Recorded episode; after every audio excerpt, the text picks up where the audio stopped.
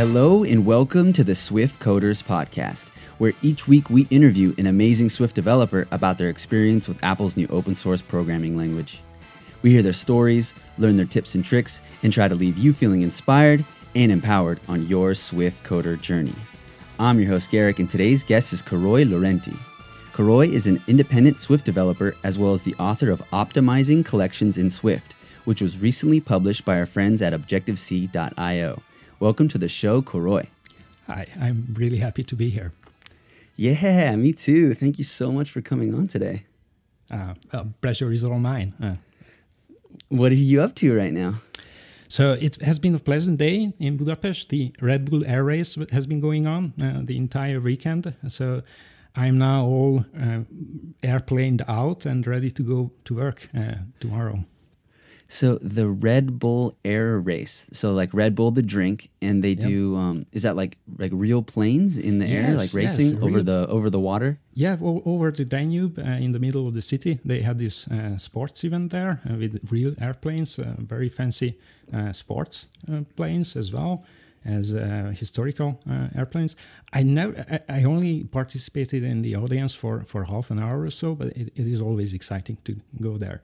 And well, uh, you know, uh, during these two days, you can hear net, nothing else in the entire city but the noise of the planes, which is kind of uh, exciting, but also uh, can get kind of annoying and uh, unproductive after a while. it's all over. Is the air race always there in Budapest? Uh, it has Budapest? been for a couple of years. I don't know anything about it. it just happens for some reason every year. it's a fun thing to participate and to see. Uh, but if you try to work, uh, that's not not really possible during this weekend. Yeah, but at least the weather was really nice today. Uh, it has been too warm for the entire week, uh, 90 degrees Fahrenheit and above. And I really regretted my decision not to install an air conditioner. Uh, but today it was 70 degrees, so I hope it will be like this for the foreseeable future as well. I've never been to Hungary before. I definitely want to go. I know that there is a uh, at least like a considerable um, Armenian population in uh, Hungary, and the only thing I really know about Hungary is Nadia Comaneci and uh-huh. her and the movie Nadia. I think it was just called Nadia, huh. and her um, coach. B- uh, Bela Karolyi, which now I'm realizing that is similar to your name. So maybe his his name in English is Karoy Bella, because you were telling me that you guys you you say your name backwards or something. Yeah, yeah. So we put our four names uh, lost. Uh, my name is Lőrentey Károly in Hungarian, not Károly Lőrentey. But you know, we, we swap it around when we are when we are abroad. I haven't seen the movie, but interestingly enough, Bela Károly, uh, that is that is that can be read either way because both uh, par- parts of this name is uh, are surname or forenames in Hungarian. Ah, so are you familiar with this coach? He's like the famous. Um, I think he actually became the U- United States Olympic like female gymnastics coach. Female I think gymnastics? maybe your guys' name is similar, the the Karoy name. You I know, think I it never, is. I never really heard about it. Uh, I grew up watching uh, watching that movie. Huh? Nadia. Nadia, Nadia. It's it's a movie from the eighties. awesome. Oh man. Okay, so you are an independent Swift developer in in Budapest, right? Budapest. That's right. Yes. Okay, what does that mean? Can you tell us about that? Yeah. So in reality, I'm on something like a sabbatical. I, I quit my job two years ago uh, to work full time on Swift projects on my own without working for anybody else. And the theory was that I'm going to write a couple of uh, iOS applications just to try my hand on doing the whole package from development to design to, to product marketing to everything.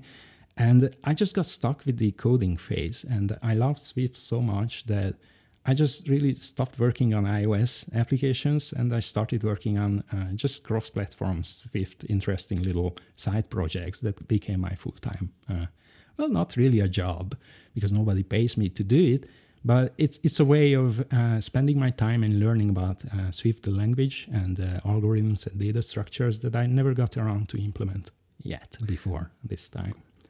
Wow. So technically, you're like unemployed or something. That's really cool that yeah. you were able to be in a position to take, you said two years off to just uh-huh. enjoy life and almost like you're like a researcher, like a you know like a scientist, where you you know that's what these Yes, yes. researchers and scientists do. They like you know they don't really have a job. They do their job is what they love, and they research this particular thing, and they just spend all day in their lab like working on this thing that they love to do Yes, and that's like exactly. sounds like what you've Yeah, been doing Yeah, I've uh, I've been lucky enough to to be involved in a couple of successful projects, and uh, I got enough money in the bank to to last me for quite a while. I mean, not you know retirement money, but but I can manage to live here in Budapest. It's not an expensive city for for a couple of years uh, without any sort of income. And I, you know, Swift two years ago was a really young and immature language. Uh, it wouldn't be responsible, it wouldn't have been responsible to start working on uh, real life production code uh, in Swift. Uh, so I just jumped on the opportunity to learn Swift in a way where I could do it full time, doing nothing else. Uh, eight hours a day, just uh, but uh, doing Swift development, trying the language, see what works, what doesn't, and uh, see what happens. Because you know, if you really start doing something, you will get at least reasonably good at parts of it, and uh, that opens up new opportunities for you to take. Uh, for me, I, I'm just enjoying life, trying to study something, trying to learn something new every day. That is my motto for here, and that is my entire motivation of what I'm doing. When I re- originally got into all this, it was because I wanted to make an app. But what happened was I fell in love with programming and the process of programming, the way my mind and body and, and you know, everything kind of felt while I was solving these problems inside my head, and especially falling in love with Swift. So it's actually really encouraging. It's kind of it, it's almost like it's validating the way I feel, or it's giving me permission to to feel okay that I'm not necessarily cranking out a bunch of apps.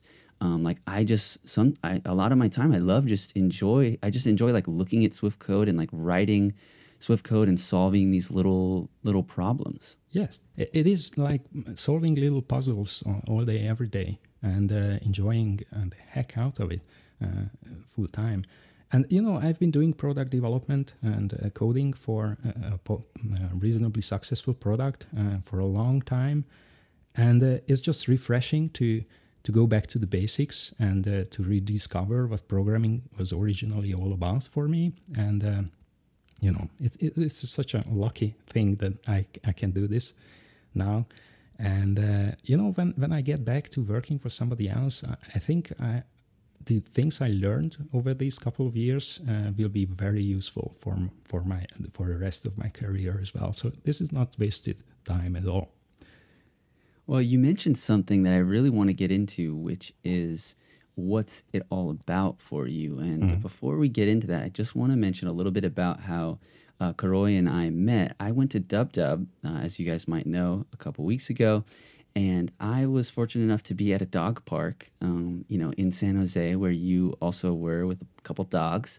And uh, yeah, uh, I had heard about the Optimizing Swift Collections book through Objective-C.io and um, I think someone introduced me to you, um, and, or maybe I remembered your name. I, I like, oh, I think that name sounds familiar, and we got into talking, and uh, actually just watched the um, Objective-C.io Swift talk, um, where you talk about optimizing sorted array um, and like inserting and, and uh, finding elements. So yeah, really wanted to have you on because uh, you're you have this like really um, kind of specific, at least public facing specific interest in Swift. Um, I, and like you're kind of like the person um, in this kind of area. I don't really hear that many other people talking about like. I, uh, there's one guy, Wayne Bishop. He has like this book called Algorithms or Oh, something, yeah. Swift Yeah, yeah. Algorithms. So I feel like maybe it's just like you two um, who are like r- you guys are really focusing in this area. So I wanted to have you on. Mm-hmm. Um, yeah, so let's let's talk about that. Like what you mentioned, like if and when you do go back um, to working, you know, uh, you know, as a sort of professionally, I guess, getting paid, you know, as a Yeah. Swift developer, you'll, you know, and through this experience, you kind of rediscovered what it was all about, and maybe you can continue like having that feeling. Um, so what what was that realization? What was it all about, or what is it all about? So for me, uh, when I first started programming, the thing I enjoyed the most was that you are creating these these rule systems, these these little words for you, and you try to inhabit them by writing applications or li- trying to solve problems using the tools that you have just created. And then you discover that some of the tools that you made uh, aren't uh, necessarily the best ones. You replace them with new ones, new designs, and, and you keep doing this until you solve your problems in a satisfactory manner. And all, all the way through, you are so solving these little uh, exciting little puzzles that nobody else will see because you are the only one who is working on that project, and you will probably discard it, uh, the entire thing at the end. Uh, you know, when you are learning something new, uh, every you get you get to learn new stuff uh, at every every corner. Every every hour is something new something that you never done before. And uh, that is what programming uh, was originally all about for me. Uh, when i first started learning it uh, i you know I, I, I didn't even have a computer. I, I started with, with just going into the library and just going through the books one by one and reading every one of the books that they got about computers.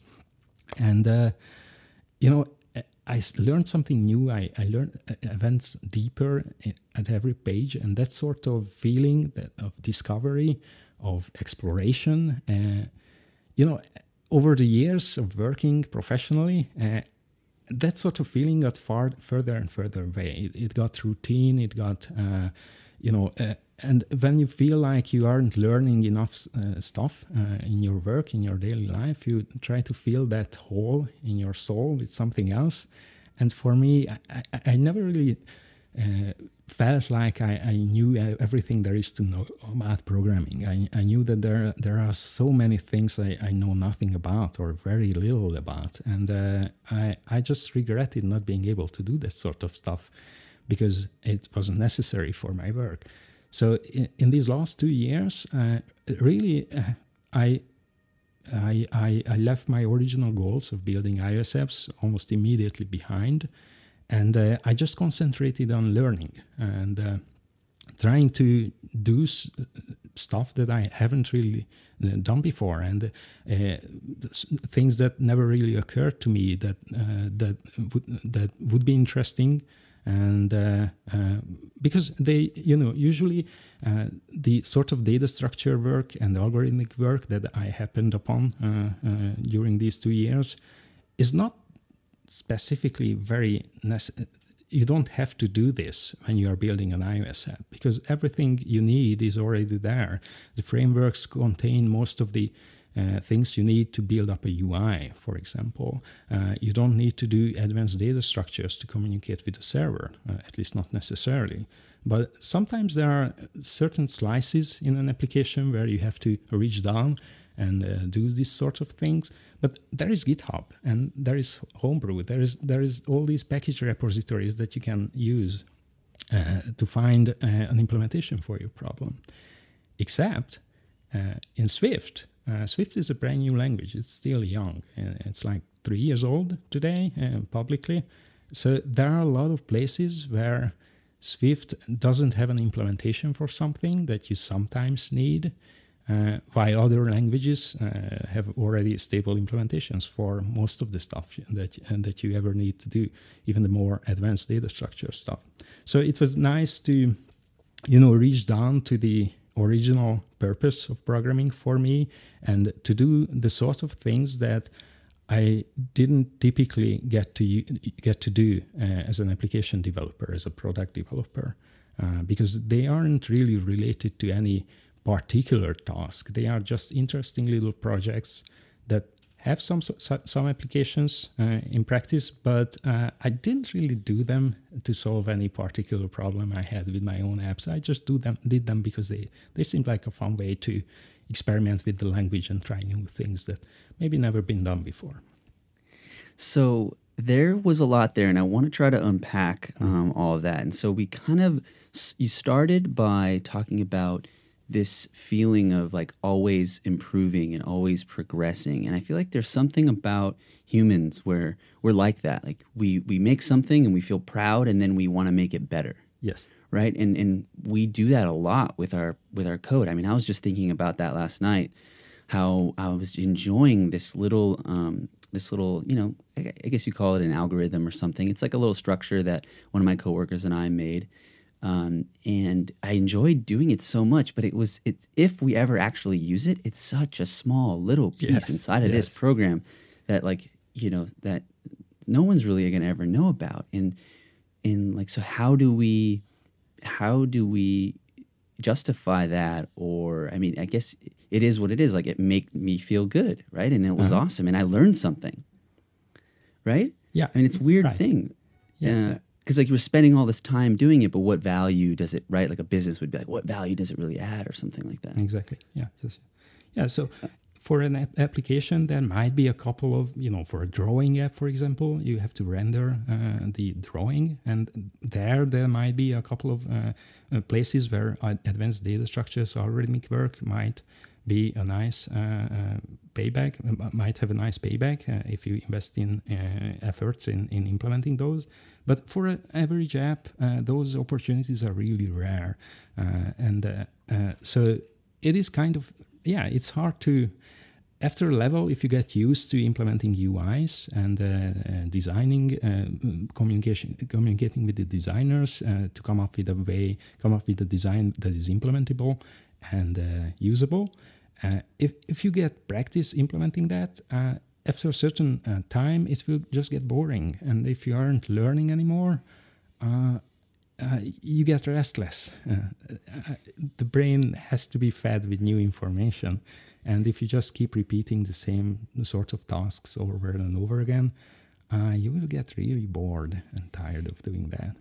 Yeah, yeah. So that's actually one of like the next sort of things I want to unpack. Um, real quick is also it's like I just want to. It's a part of the first thing we just mentioned, which is like always progressing. But it was like it's kind of a bittersweet thing because, as we said, maybe no one's ever going to see it. But it reminds me. I'm not sure what it's called, but there's an episode of House of Cards where these, I think, monks come into the White House and they're like making this amazing art with this like um, different colored um, dust or or powder and they're like they they're focusing so hard on it and they basically like have this this powder like in these little containers in their hand and they shake the little container and the dust falls down and they make this beautiful essentially like a painting. And then it sits there for like a week. And then um like the, the, the on the last day they take it to like a river and they just dump it all out. Or they like they like swipe it or something and and, and, and move it around. And there's like this bittersweet kind of aspect to it where like we put all this energy into something and it's so beautiful but then we just sort of i mean it, things you know some some things we make will just be a, a file that eventually might even get deleted. Um, so there's like this bittersweet kind of thing there. Um, but the this, the next part is you talk about filling the void and always learning. And i think this is one of the things that keeps me like got me into it maybe in the uh, in one of the first places or kept me going was like there's so much we can do and so much we can learn. And on the one hand it's overwhelming but on the other hand it's exciting because you know today I might be learning about augmented reality and ARKit and tomorrow I might be learning about server side Swift Right. and there's like so much we can do and so much we can learn it's really exciting Right, right, right. The, the, the so this entire field uh, of science and computing, uh, it's so huge and it's so young at the same time. So what is it? 70, 80 years old, uh, this entire field. And there, there are just so many topics to choose from. Uh, you can never get to the end of it. Uh, it, it is like, you know, swimming in an ocean. Uh, you, you can choose wherever you go and you will always find something interesting and new to learn. And uh, it's not not so deep that you cannot contribute. If if you swim a little bit farther, you might be the farthest person you ever uh, reach that point, and that is just nice. um, going back to like filling the void, I found myself uh, when things get mundane at work, I end up um, spending so much time like contributing to open source, for instance, and like I'm excited, like more excited about like contributing. I've been, uh, I uh, was contrib- or I'm contributing to Marathon, and also I was like working on the Swift Weekly Brief thing, and like I find myself like spending more time doing that um, you know, and being more excited about it because I feel like that's where you're actually learning, um, as opposed to doing like these mundane tasks, like you were saying, when sometimes work can kind of get mundane. So that's sort of how I have been able to like keep keep my interest is by contributing to open source. Yeah. yeah. Most recently, I uh, at my uh, last job, what I tried to do is to switch up the uh, field uh, I was working in. So I started as a macOS developer.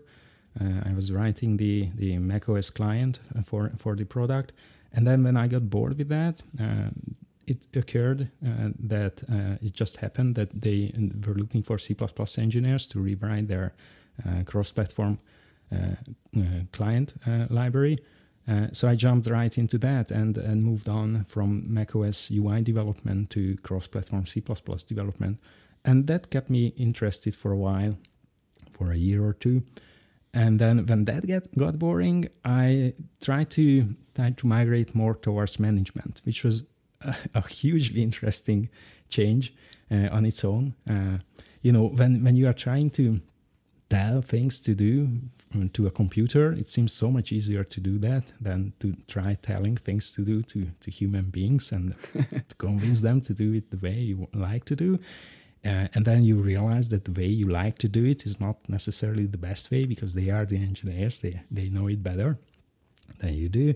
Yeah, so yeah, so that was really interesting for a while. But you know, I in in my heart, I, am a I'm a programmer. So if I cannot code, I, I get really uh, sad and and uh, not bored, but uh, I felt like something was missing. So uh, when I quit, I, I jumped right back into coding, and I never looked up ever since then. So let's go back then and find out how you got to where you are now. Um, you know, how did you end up uh, maybe discovering or becoming um, this person who gets sad mm. when they don't code? So take us back to the beginning. Um, you know, where where are you from? Where'd you grow up? How'd you get into programming? Yeah, so I've lived here in Budapest most of my life in Hungary. Uh, uh, the first time I ever saw a computer, I think it was when I was about seven, eight years old. I went to a computer club, and just because it sounded interesting, I guess. And I somehow convinced my parents to to sign me up for it. And uh, I saw all these Commodore 64s and Plus 4s, and uh, maybe there was a portable Macintosh at the time. That was in um, late 80s, uh, second half of the, the 80s. Uh, uh, or maybe it was an IBM PC. I don't know. I just remember this really bad uh, LCD display and this huge computer. It was like a, a huge luggage. you had to lug it around with a handle, but it was fascinating, and you could do simple basic prob- problems on it. Uh, and uh, I got hugely into that. So after the club was over, I I just decided that this is what I was going to do for the rest of my life, and uh, you know everything I did since then uh, was was uh, to make that happen. what did it mean to you at the time? I mean, you went to this um, like a conference and you saw these computers and you got excited about it and you decided that you wanted to do this for the rest of your life. What did this mean to you? Uh, it was so exciting uh, to have uh, a machine. Uh, you, you, know, just the just the community around it. Even back then, with all these children running around and trying to do silly little pro- pro- pro- uh, programming task like printing your name a hundred times on the, on the screen. Just the just the fact that you can convince a machine to do uh, reasonably complicated stuff and display them on a TV screen, that seemed like a fascinating and, and a promising uh, field of study to me. And uh, I quickly found out that you can actually get jobs doing that. And uh, from then on, I just decided that this is what I want to do.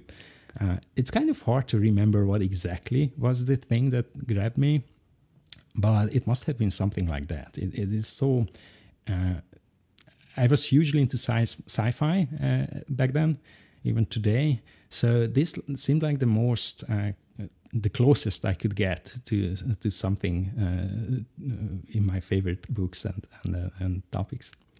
Did you ever get a computer um, at home? Did uh, your parents ever get you one? Or yes, yes, yes, yes. Oh, of course. So after a couple of years of me uh, just going into the library every week and and, per, and getting the, the computer books there, uh, they they took pity on me and got me a Commodore 64 and uh, that was that was like a dream come true. True, uh, I, I learned to program in BASIC and um, maybe a little bit of Pascal, uh, just by going into the library and reading the books. So when I got my first computer, the first thing I did was was just to code up some basic programs on it. And uh, when they ran, I mean, that was an amazing feeling. Do you remember what your first program was, or like the what what program do you rem, uh, remember like really getting into early oh, on? Oh dear, uh, I don't remember any of it. Uh, I know that it must have been something silly, like uh, something that asks your name and then says hello. Uh, okay, cool. That, that, must have been my first thing. Uh, you and know, with with basic and go to statements and the like, but still. Do you remember um, like the, the the people in the community, if at all, around you that? Were, was there anybody that was also into computers and into programming, or were you sort of on this mission by yourself? So for a while, well, initially in, in that computer club, uh, I met a lot of uh, interesting people. Uh, I think uh, the people were as much inter- so I was as much interested in the people around the computers as, as the computers themselves. But then uh, for quite a while, I was the only uh, geek who were working with computers in, in, in, his free time rather than you know going outside and, and, playing with balls or some such. I don't know what other people uh, used to do. Uh, yeah, I was this bookish. Uh, uh, person, kind of awkward child as well. I was very introvert, introvert. I was an introvert. I never knew what to say when I met somebody new. some of that is still present, but I think I got over it by now, for, for the most part. Oh man, that's great. So, uh, did you study uh, computers in high school? Did you study it in college? Did you end up getting like a degree or anything like that? Yeah, so uh, so I was lucky enough to get good grades, so I could go to any sort of secondary school we had. Uh, I got admitted to a particularly nice gymnasium, uh, which is what we call the secondary school, the the academic schools in Hungary, and uh, I chose not to go there because I knew that I don't need uh, to be educated on maths and physics and the like because uh, I could just read the book and learn it from there. Uh, what I couldn't do was to learn English uh, because you cannot learn English from a book. You have to practice. Uh, right. there's no way to do that alone. So I went to this rather uh, backward school. It was a technical school uh, about uh, I don't know what was it. they they educated technicians. You know, you could uh, use a soldering iron and, and the like. And, and, right, different kinds of technicians. Yeah. Yes, that's right. But they had a bilingual program, uh, uh-huh. which was really interesting. Uh, so in the first year, I studied nothing else but English. Uh, which was the only way for me to learn a, a, second language because I am really bad at languages, at least human languages. So uh, that was a strategic decision and a really important decision for me to, to not go to uh, a school that kept me busy with, with homework rather than go to somewhere where uh, I got a lot of free time and they also taught me English uh, to a level. Uh, I, I, mean, I'm, I don't speak perfect English, but uh, usually I can make myself understood by others. And, you know, being a programmer without uh, knowing English is kind of an impossible task. Uh, oh, wow. Or at least it seemed like it to me. Because I, re- I read every book in Hungarian about computing, and uh, then I got nowhere else to go because there were no more books to read. So the only way I could uh, continue my own education was by learning English and going into the English section of the library where there were copious amounts of books, very interesting books, but I didn't understand a word of them. Wow, yeah. that's like a ferocious interest in in programming. You know, to to have your interest in one subject lead you to learn another language so you can read more books about that other sub, you know, that particular subject. That's that's pretty uh, ferocious, I would say. Yeah, but it, it didn't seem special to me because you know I had to do it for at, at, some point, and there there was no way around it. And you know, learning a new language, it's not too difficult if, if you get to practice it every day. Uh, it just seemed difficult for me when, when I'm living in Budapest in Hungary. Uh, everybody everybody speaks Hungarian around me, uh, so the only way I could force myself to to really learn a language is is by strategically uh, choosing a school that let me do it. Yeah. So you got accepted to this gymnasium. You decided not to go Instead, you decided to go to this technician uh, training school and, and, and, learn English. What are your friends, your family, your parents, um, the people around you telling you? Um, and what are you telling them um, during this time when you're making this difficult decision? So for me, I think it was me who who took it really hard this decision because my parent, parents really didn't understand computers at all, uh, and uh, it was for me for for them it was it made more sense for me to get something some kind of education that I, I could directly apply uh, for a job, and uh, so they didn't to, so they would have loved me to go to a, to this gymnasium, but they didn't mind at all that, that I went to this other school instead. And in fact, my brother got admitted to the same gymnasium as well. So they got, you know, ch- children uh, in both places. And I think we both turned out just fine. Was there something in particular you remember um, telling them or you guys realizing together as a family um, as to like you know why you know, it was okay that you turned down the gymnasium. Do you remember anything in particular? Uh, I remember we had discussions about it uh, for quite a while, uh, but I think the the the ultimate argument was that I wouldn't be able to to learn English uh, at the the uh, other school, the, the, gymnasium. You cannot yeah. learn a new language language if you if you only uh, take maybe two hours of practice every week. That's just no way to to do that. And this was really important to me. And for them, it was also important uh, for, for uh, well, first of all, for me to be happy about where yeah. I go, and second yeah. of all, uh, to have a perspective about what sort of job I would uh, be able to take after finishing the school. Uh, it was never my intention to be a technician. Uh, I really didn't like soldering or anything like that, but I think I had some really nice teachers uh, for it, and uh, I, ha- I have some sort of hardware uh, viewpoint in, in software as well because I know a little bit about how transistors work, for example, and, and that's not really useful today, but it's it's it's just a nice thing, a nice background information in my head. Uh, yeah, it adds to your perspective. Yes. So you go to this technician school. You um, study at least it sounds like you know full time one year of English. Um, what did you end up you know passing through this technician school? Like what do you end up with at the end of this technician school, and how do you like how does this lead to what I'm assuming would be eventually you know your first programming job? Mm. Well, first uh, I went uh, went on to to uh, be admitted to a, university um, again in Budapest. Uh, that was the university I decided I wanted to go when I was 10 years old. So it was a real success when I uh, actually got how, into it. How old? Uh, yeah, I decided to go into this particle university uh, for this particle uh, uh, study when I was 10 years old. Yeah. Oh, oh, when you were 10, you already wanted to go to this school. Yeah, yeah. I know exactly where I wanted okay. to go. But you you were not 10 when you went to no, no, no, no. Oh, okay. I, I, I was, was 19. okay, okay. Sorry, continue. Yeah, yeah, yeah. So I, I did that uh, for quite a while. For for the first three years, I really enjoyed studying there. But then the the all the lectures and the the the courses turned a lot more practical than I wanted, and uh, I just got bored with it.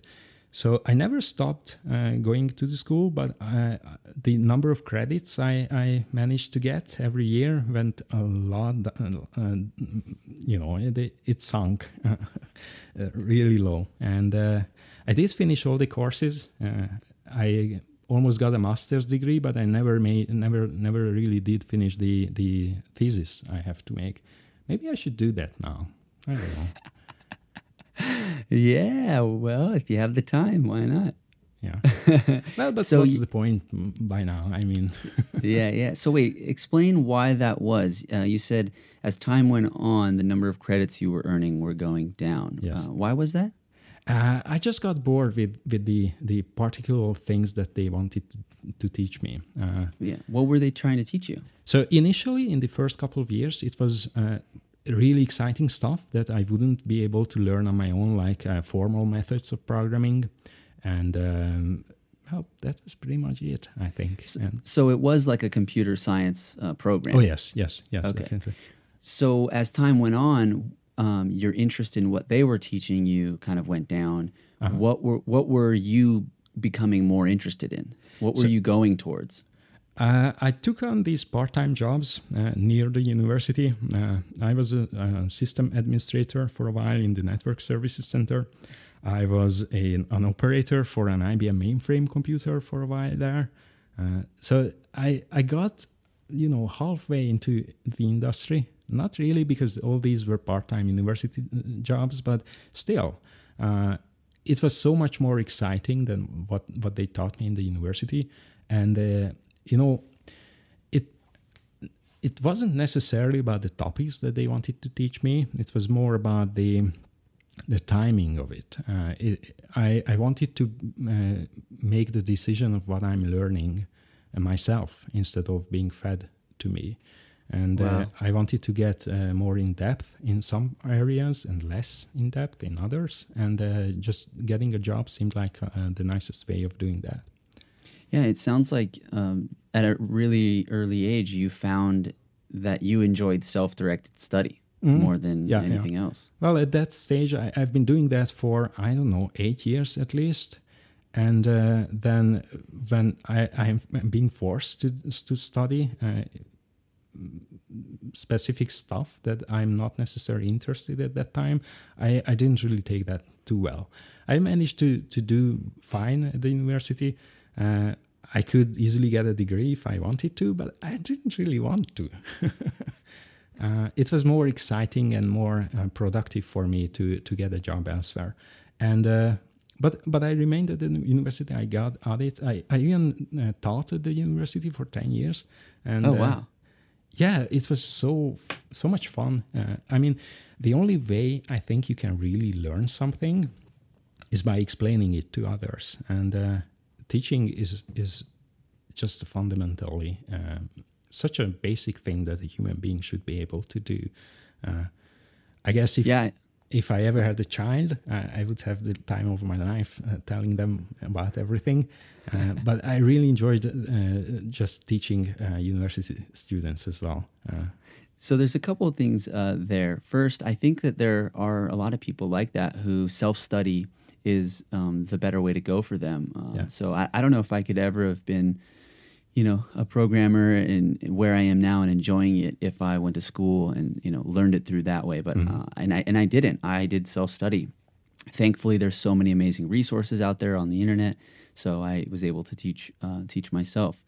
Um, and yeah, so I think there are a lot of people out there like that. And going back to what you said about um, if you're able to teach uh, something, uh, it, it will increase your ability, you know, your understanding, uh, your you know your expertise in that. So I totally agree with that. I feel like all the teaching I did at um, at the meetups and continue to do um, definitely like increases my uh, ability to learn. And and I learn from like, when you teach, you learn right because people ask different questions that you never thought of. right. Um, and Yes. so, so what? Sorry, go ahead. And also, as a programmer, uh, being able to code is one thing, but you also have to be able to communicate with people. Uh, I think uh, an average programmer uh, spends um, maybe thirty percent of their time coding, and that's that's a nice day. Uh, the rest is is spent uh, on writing email or being in meet meetings or just talking to people. And if if you are able to express yourself, explain what you are doing and why you are doing it, uh, then you you get to be a better programmer than you if you- if you are just coding really well. Right, and I think what you mean by that is like almost like a better team player, a better collaborator, a better Yes, employee, or or teamer. Yeah, I remember I actually just looked at um, the uh, questionnaire that you filled out, and I remember seeing that message, that that you know statement that you wrote, and I totally, I really like that because uh, as programmers, we do spend a lot of time by ourselves with the computer, and the computer, it's a very kind of cold. You know relationship, right? I like input and output, but human relationships aren't like that, right? There's so many different forms of communication. Um, there's emotion, and so you're. I really like that, like being. Um, you know, teaching a, uh, at least some. You know, try to get out there and teach a little bit. It will, yeah, it will um, make you a better collaborator, a, a better communicator. That's really good. And public speaking, in particular, is a really good practice, especially for an introverts like me. Uh, it, I, it doesn't come naturally to me to, to be in front of an audience and, and tell them about something. I, I had to practice it a lot to, to get to uh, even this low uh, place where I am right now. Uh, but, you know, uh, it is such a critical thing to be able to do. And uh, it gets you gets you uh, to places where you wouldn't be able to go otherwise. You meet people. You you you. If you just express yourself better, you you you can get uh, so much um, better quality of life as a as a worker as an employee. Uh, it's remarkable. Yeah. I can hear your dog in the background. Is that your doggy moving around? Oh yeah, yeah. What's She his name? Or her, her name? Her name is Floppy. Uh, sh- she's a beagle. She, so she has these floppy ears, and also uh, I think she has the memory capacity of, of an old school floppy uh, disk. It's about one and a half megabytes or so. But she's cute and and a really nice colleague to have in, in the house. So um, I totally agree. I, I want to uh, try to do more public speaking. Um, you know, I do my meetups, but I would like to do things on like a bigger scale eventually. Um, who knows? Maybe one day someone will invite me to speak at a conference, and then I'll finally have like the the real sort of pressure to come up with some awesome conference talk. Um, but what I wanted to ask you is, what were you teaching? You said you taught at the university for ten years. What did you teach? Uh, different subjects, the same subject?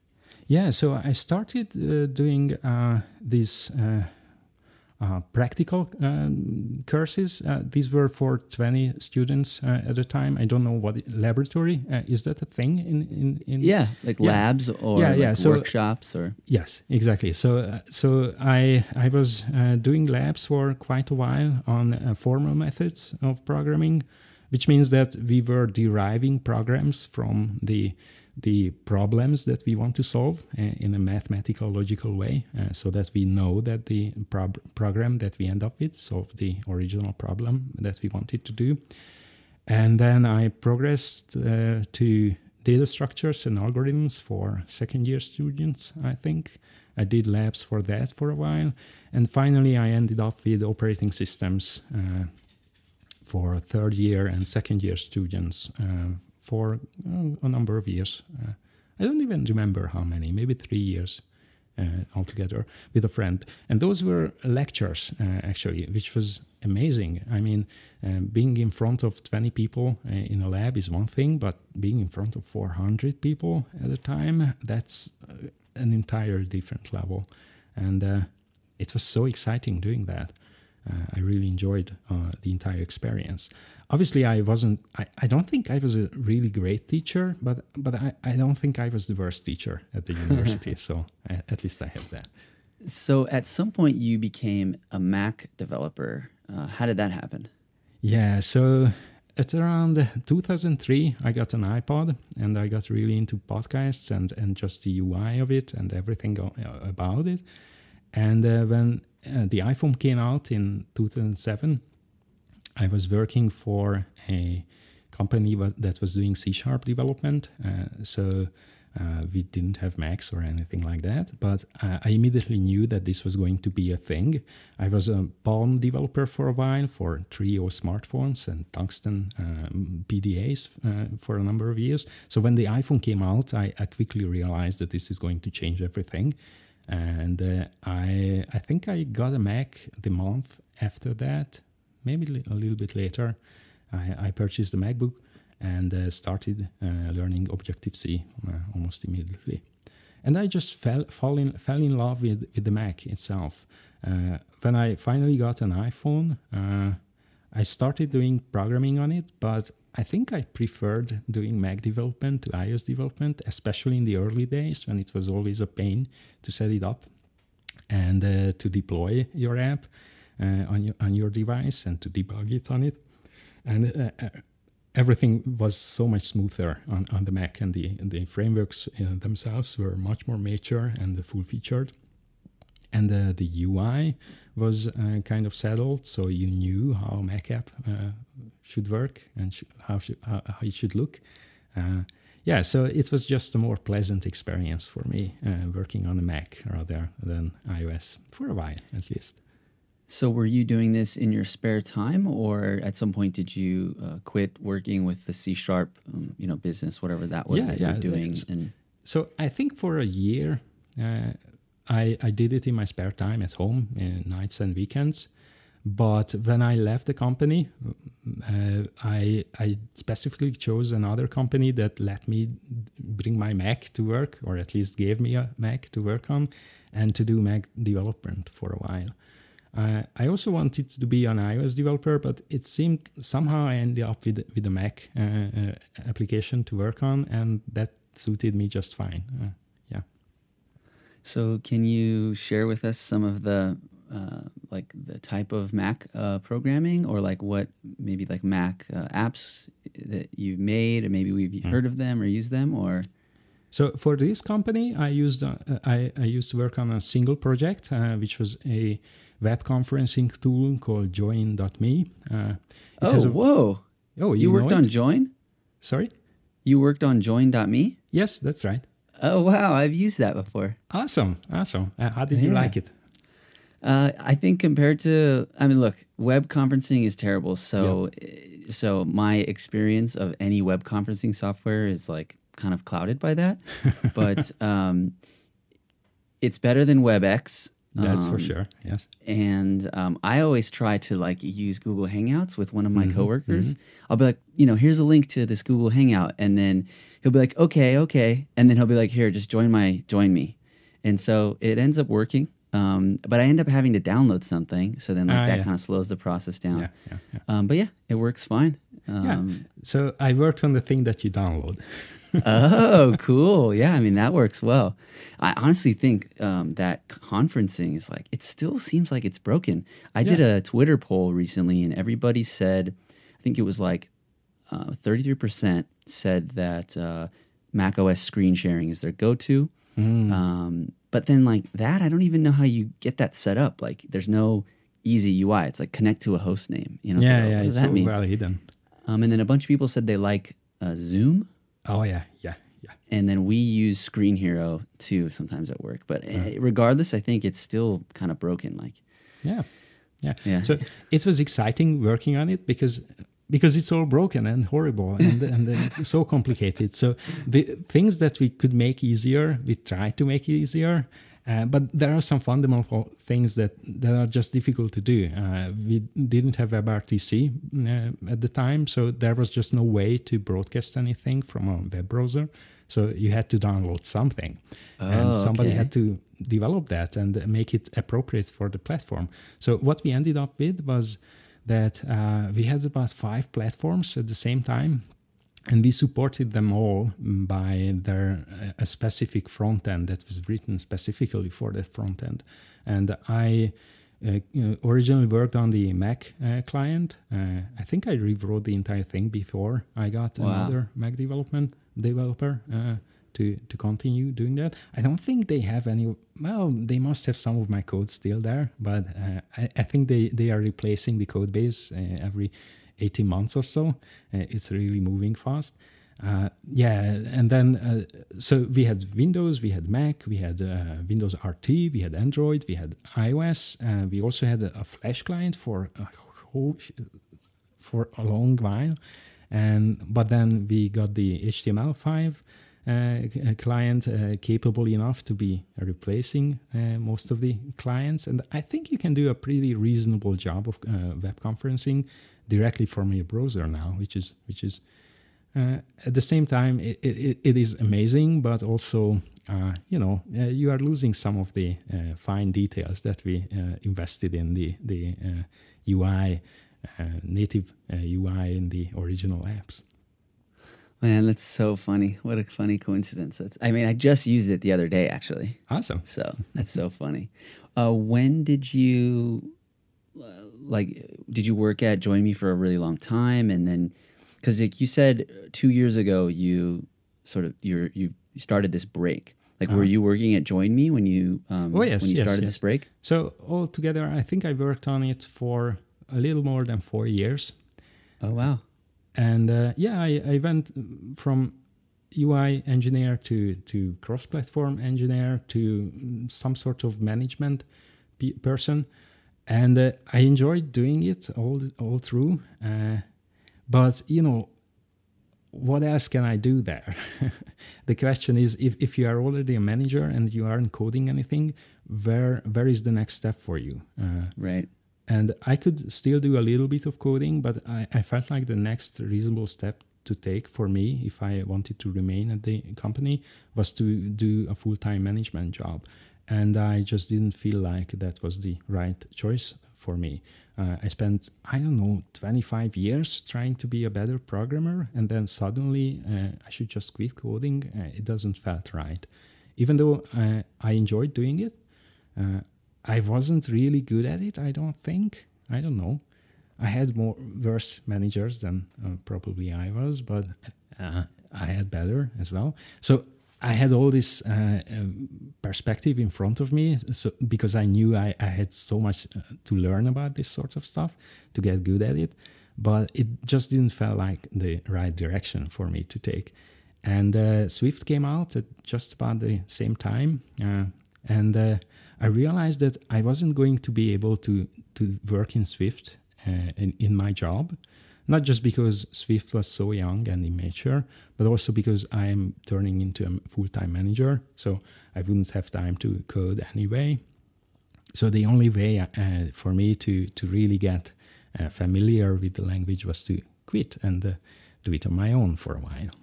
Wow. Okay. So, because I was going to ask you, like, why you could have went anywhere. Um, maybe let's say you were kind of bored with with working where you were at. You could go anywhere. Yeah. But um, but you realized like Swift was so young, so n- there was no place really hiring Swift developers. Maybe right. Uh, I th- I think uh, there were, and uh, LogMeIn itself, uh, the company I uh, worked for, uh, was using Swift for for these little side projects, not production code, but maybe unit testing and uh, build tools and the like. But uh, to be a really a full time developer in Swift, uh, I think it would have been irresponsible to do it uh, in a real project at that time. I see what you're saying. I see what you're saying. Like, yeah, it wasn't production ready. Yes, yes. And also, it would be sort of like a, I don't know if this means anything to you, but like a demotion, right? Because you were like this manager, and then to go and be a Swift developer, it's like you're kind of going backwards in a way. But it wouldn't have felt like that. Uh, I mean, what's what sort of? I, I'm not doing the uh, things I do because of some sort of title I, I get in my phone directory. That, that is- nice. that is pretty much irrelevant. Uh, I I don't think anybody ever. I mean, the sort of people who look at titles. Uh, I I don't think those are the sort of people I like to work with the best. Uh, uh, it, it is always um, better if you work in an environment where anybody can contribute to to a project. And uh, uh, people don't look at your if you are a junior engineer you could do the same sort of job uh, as a as a principal engineer. It, it doesn't really matter. At the end of the day somebody has to solve the problems. And the, if the junior engineer uh, comes up with the solution then that's fine. That's even better. So you're this uh, successful manager, uh, you know, or you know, you're you're at this company for four years. You're not really, you know, you want to code more. Swift comes out. You want to code Swift. Like, how do you make the decision? Did you make it really quickly? oh no and, oh, or no. was it was it di- how difficult was it? And like, how did you, you know, how did you do that? So uh, Swift was announced in WWDC 2014, and I was in the audience when it happened. Uh, that was an exciting day for me. I read the uh, initial version of the Swift programming language, the book, and uh, I fall in love with it. Uh, I fell in love with it almost immediately. Uh, I knew that I wanted to do more uh, programming anyway, and Swift seemed like the, n- the nicest uh, place to uh, do next. Uh, but uh, to decide to just quit and, and do it on your own, that is a huge decision. And uh, I, I just, so I finally left the company a year after that, just after WWDC 2015. But it was a struggle. Uh, I really had to find my way. This this decision of, of going um, further into management or or to do programming, uh, that's a hard decision to take. Obviously, being a higher level manager or a, a full time manager might may probably pays better than doing um, open source GitHub packages on your own at home, but would I have been? I mean, I don't know if I would be as happy uh, doing right. that sort of thing as as, as happy uh, uh, I am today doing uh, these little puzzles. Yeah. Wow. Okay, so I want to get into Swift specifically and uh, the book that you recently published and all of that. Uh, but before we do, I just want to take a quick break for a couple of announcements. And the first announcement uh, is that you might have noticed um, I uh, authored. Uh, I, I kind of feel like co-authored, but uh, I was the author on the Swift Weekly Brief issue 76 that was just released on, uh, you know, last week. Um, and yeah, so I just wanted to say that. And so if you haven't seen the issue, definitely go check it out. But what I really wanted to say is like the experience of being a, an author of the Swift Weekly Brief. It was super fun. I'm definitely going to do it again. Uh, Jesse, he's like the main um, you know person who does the, the the brief, but there's a whole community of people who help out with it, and that was really really awesome. Uh, and the way he has the brief set up, it's amazing. Like using uh, the static site generation with Jekyll, and like all this automation with um, like these scripts, for instance, to like generate a new um, issue using this template, and then you kind of fill in all the blanks and everybody comments into um, this like GitHub issue. So if you notice something in Swift open source, you leave a comment on the actual GitHub issue, um, which makes it really easy for the author to then just you know fill in the blanks on on the um, the real actual draft, and then um, you know eventually. Uh, and you, you you push a PR with your draft and like this thing called a prose, uh, proselint um, using I think it's run by Danger um, yeah, I'll, I'll link to all this stuff. It runs on, and like checks the prose. So there'll be comments like, "Oh, this sentence is too corporate. Delete, you know, this word," or "You're using the word really too much," or something like that. And uh, so that that's really awesome. And then eventually you um, move the the issue to from the drafts folder to the posts folder, and then you you know push a PR, which eventually gets merged to master, which like then automates the actual publishing of the issue and sending out the mailing list and sending out a tweet and it's just really really cool. To me it's like the best of like programming and the best of open source. So if you are wanting to get involved in this amazing community and you're not sure how it's a really really easy and great way uh, to get involved. One of the easiest ways would be to just um, follow uh, the issues. So when a new issue gets github issue gets posted um, just follow Swift Open Source. If you see something interesting, um, just post um, a comment. Um, yeah, but if you guys have any questions, reach out to me and I'll be happy to answer them. So I just wanted to give a shout out to um, Jesse, Greg Heo, Brian Gesiak, Bas Bro Brochek, I think, or I, I, don't know how to say his last name. who else? Uh, I feel bad if I'm forgetting somebody. Um, but yeah, a bunch of people helped out, and thank you guys so much for for welcoming welcoming me into that part of the community and uh, allowing me to contribute in that way. Super, super fun. I had a blast. And I hope you enjoyed the issue. Um, next is I have a new podcast idea. I reached out to people on my Slack team. There's a few people that are interested. But if you're listening and you're out there and you've always wanted to make a podcast, but you just never had an idea, I have a, an idea. I wish I had the time to do it. I think it really uh, deserves to exist. Maybe you could do it. Maybe you could be the host. I'm willing to help you. I'll teach you everything I know. I'll support you, but you will be the lead and you will be the host. Uh, a super cool idea. Reach out to me if you're interested, uh, and I'll tell you all the details. Uh, next is I have a newsletter idea that's kind of related to the podcast. So if you want to uh, start your own newsletter, um, reach out to me. And um, all the same things I just said about the podcast, um, uh, you know, relate to this uh, newsletter. So reach out to me. and lastly, I am traveling to Armenia. I leave um, by the time you hear this, I'll already be like on the plane, almost there. I leave on Monday, and I'll be there for uh, pretty much like three weeks. I'm teaching um, part time um, from uh, July 14th, I think, or July 10th to July 21st. I'm teaching Swift uh, three hours a day every every morning. um, as a part of the Tumo Center. Uh, I'm leading a workshop for the Tumo Center. And yeah, I'm going to be teaching Swift. So I just want to let you guys know I'm most likely going to continue um, episodes, um, assuming my recording situation is decent enough and the internet's decent enough. So most likely, um, just keep looking out for episodes. But if for whatever reason I don't put out an episode, it's because I'm traveling in Armenia, and uh, things will be back to the regularly scheduled, uh, you know, program towards the end of July. Um, yeah, so wish me luck out there, and uh, I'll be posting, you know, photos and stuff somewhere. Um, I haven't figured that out yet, but uh, yeah, uh, just wish me luck. I guess I just wanted to tell you that. Okay, so that is all. Do, uh, uh, Károly, do you have anything to say about any of those announcements? Uh, I love the, the Swift weekly brief. I, I didn't realize you wrote it. I just read it this morning. Awesome. All right. Thank you. Yeah, I'm, I'm so glad. I'm so glad. Okay, cool. So let's get back into it.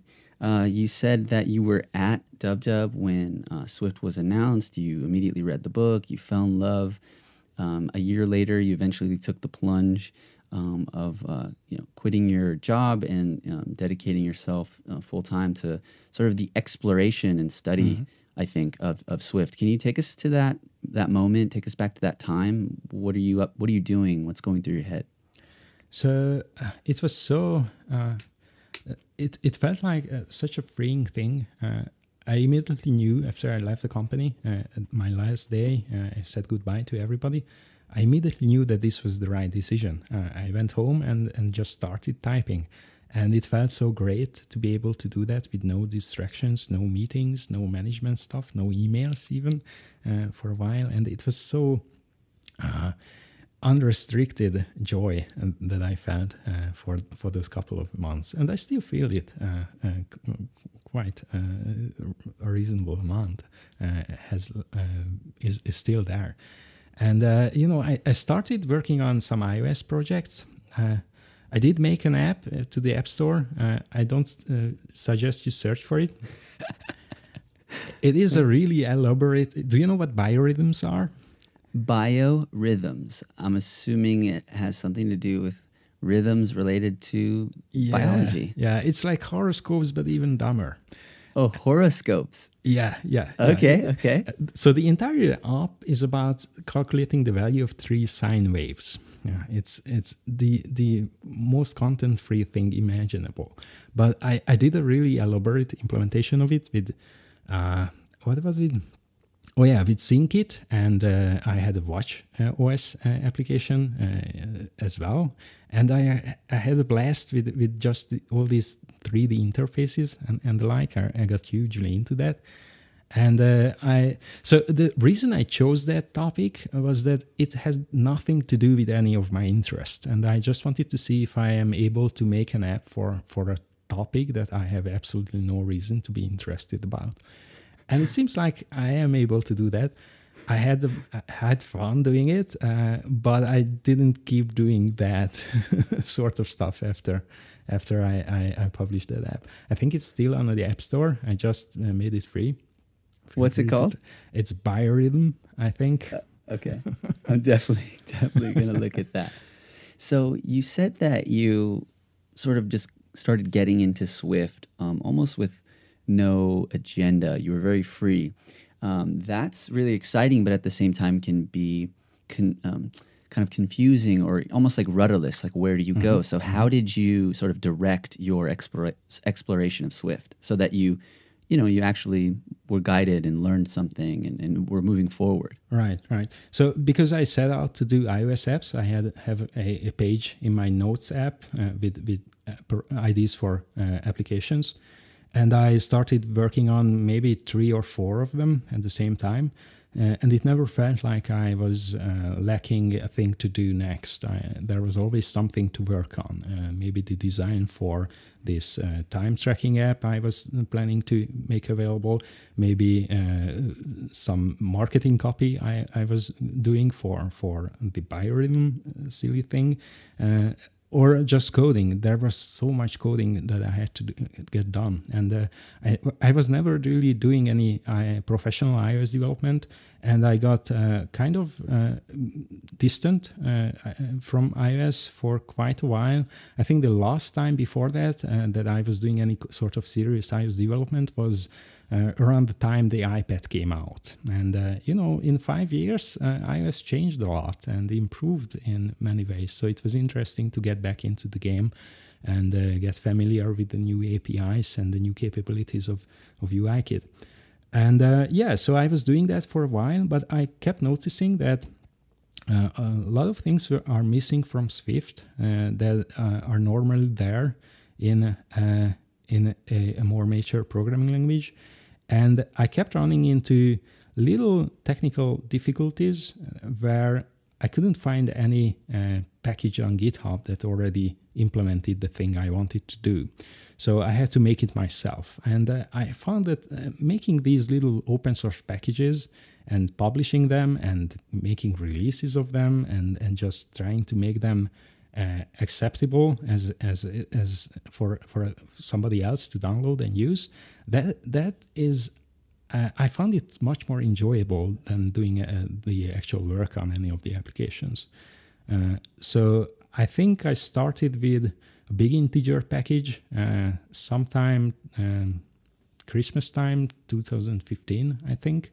Uh, that was the first first thing, and it was completely unrelated to any any of the projects I was working on. It was uh, just an implementation of big integers, uh, arbitrary pre- precision integer numbers uh, in Swift.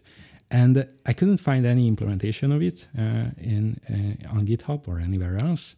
And that just seemed like an interesting thing to get into because you know it, it is rare that you have to use that sort of stuff. I mean, it, it, gets used in in RSA uh, cryptography, and there there are some applications out there that use it, but it doesn't usually come up in everyday programming.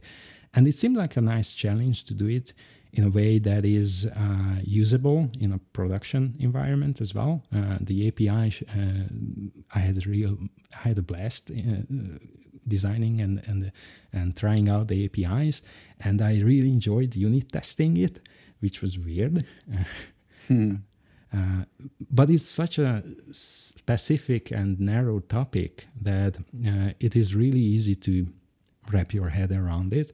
You know what A plus B should be. It is easy to write tests for it, and uh, it seemed uh, reasonably easy to write uh, to to achieve 100% coverage, which I still try to do in every one of my projects that I publish. So I'm not familiar with this concept, big integers. Can you mm-hmm. explain it? I'm, I'm looking at the um, repository right now, arbitrary precision arithmetic in Pure Swift. So just kind of give us a quick explanation if you can. Uh, I understand you said it's useful in cryptography and RSA. Uh-huh um, but like, what? Why is this? So you know, what is it? Every programming language has this concept of an integer number. Uh, typically, they have several variants of it, uh, of various bit widths, and uh, uh you know maybe 32 bit wide, maybe 64 bit wide. But all of them share this uh, limitation that they can only represent a certain subset of the integer numbers. Really huge numbers, uh, they have trouble representing.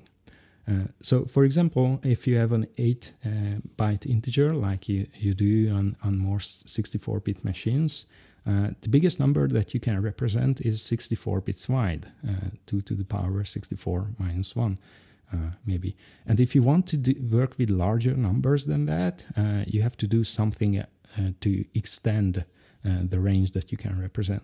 And the way you do that is by using these uh, smaller integers, limited integer, integers, as digits in a oh. much larger number.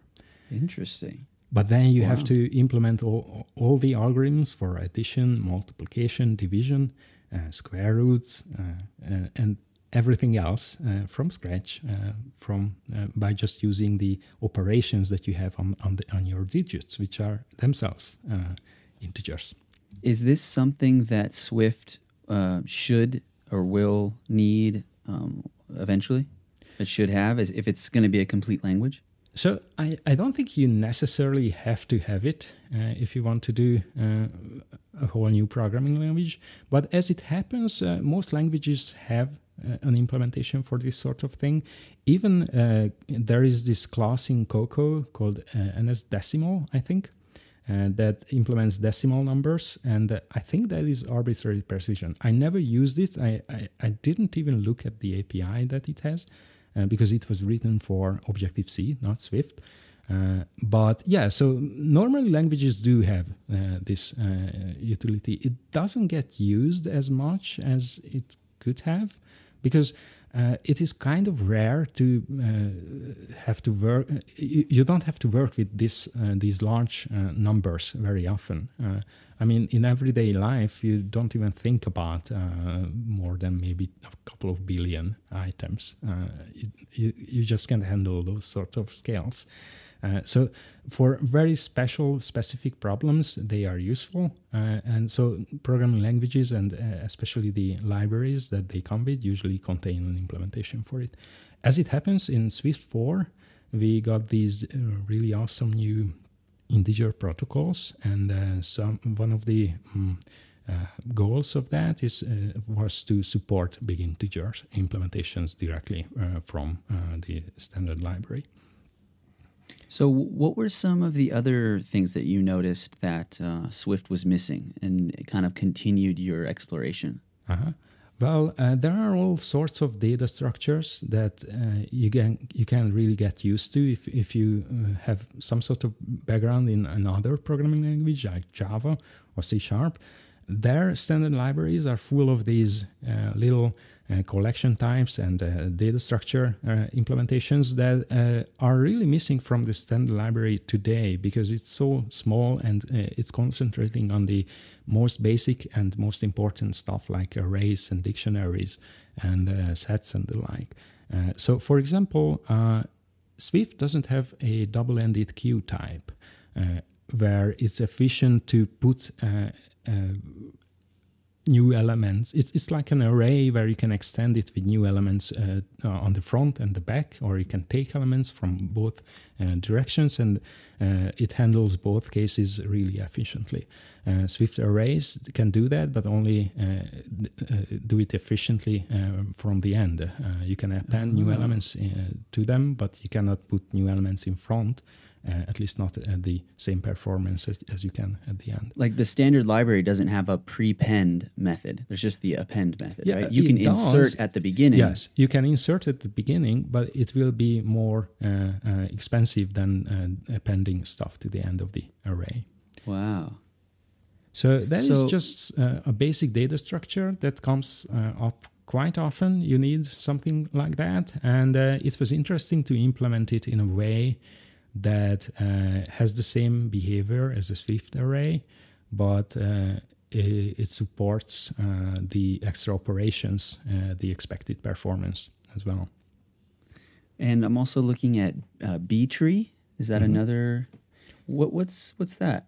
So uh, normally one of the one of these uh, less frequently used but kind of basic uh, data structures are uh, sorted collections, where uh, which are collections like an array, like a dictionary, but uh, those that so- sort their elements and, store their elements in a particular order that you can set when you create these dictionaries and arrays. So, like I create an array, I give it you know a bunch of elements. Maybe they're sorted maybe they're not.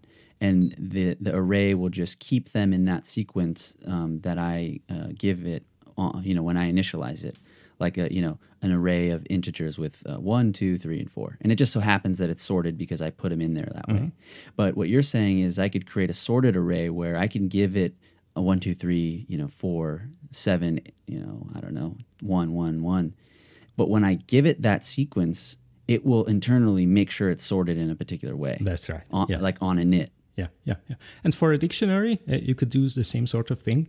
Uh, a standard Swift dictionary uh, doesn't uh, promise any particular order in its elements. So if you iterate over them, uh, you get them in some sort of shuffled, random looking order. Uh, but you could create a variant of dictionary where uh, it always gives your elements back in, in order of increasing key, uh, for example. And uh, what else can you do? You could do the same sort of thing with a set. Uh, a Swift set isn't sorted. Uh, so once again, if you enumerate or iterate over the elements in, stored inside, there is no promise of uh, on how in what order you will get these elements back. Uh, while in a sorted set, if you iterate over the elements, you you will always get them in a particular order, uh, in increasing order in some sort of uh, comparison operator. So why is it that uh, it sounds like maybe Swift is? I mean, it's still new, right? And so it sounds right. like maybe it's still kind of an incomplete language, um, although you know maybe not uh, drastically so, or, or you know, um, why are these things not in the standard library yet? Uh, so for Swift, uh, the standard library is in a very special place because it, it, you can use it without importing anything, right? And uh, whenever you ship a Swift application, I think the entire standard library ships inside your app. So if the standard library would gain hundreds and hundreds of interesting new data structures, all of those uh, would probably be shipped in any every single Swift application that we have today. Some of these uh, would be eliminated or could be eliminated by the compiler, but uh, it's best if, if we keep the Swift standard library small for now until we can solve the problems that prevent us from shipping the standard library separately from our right. applications.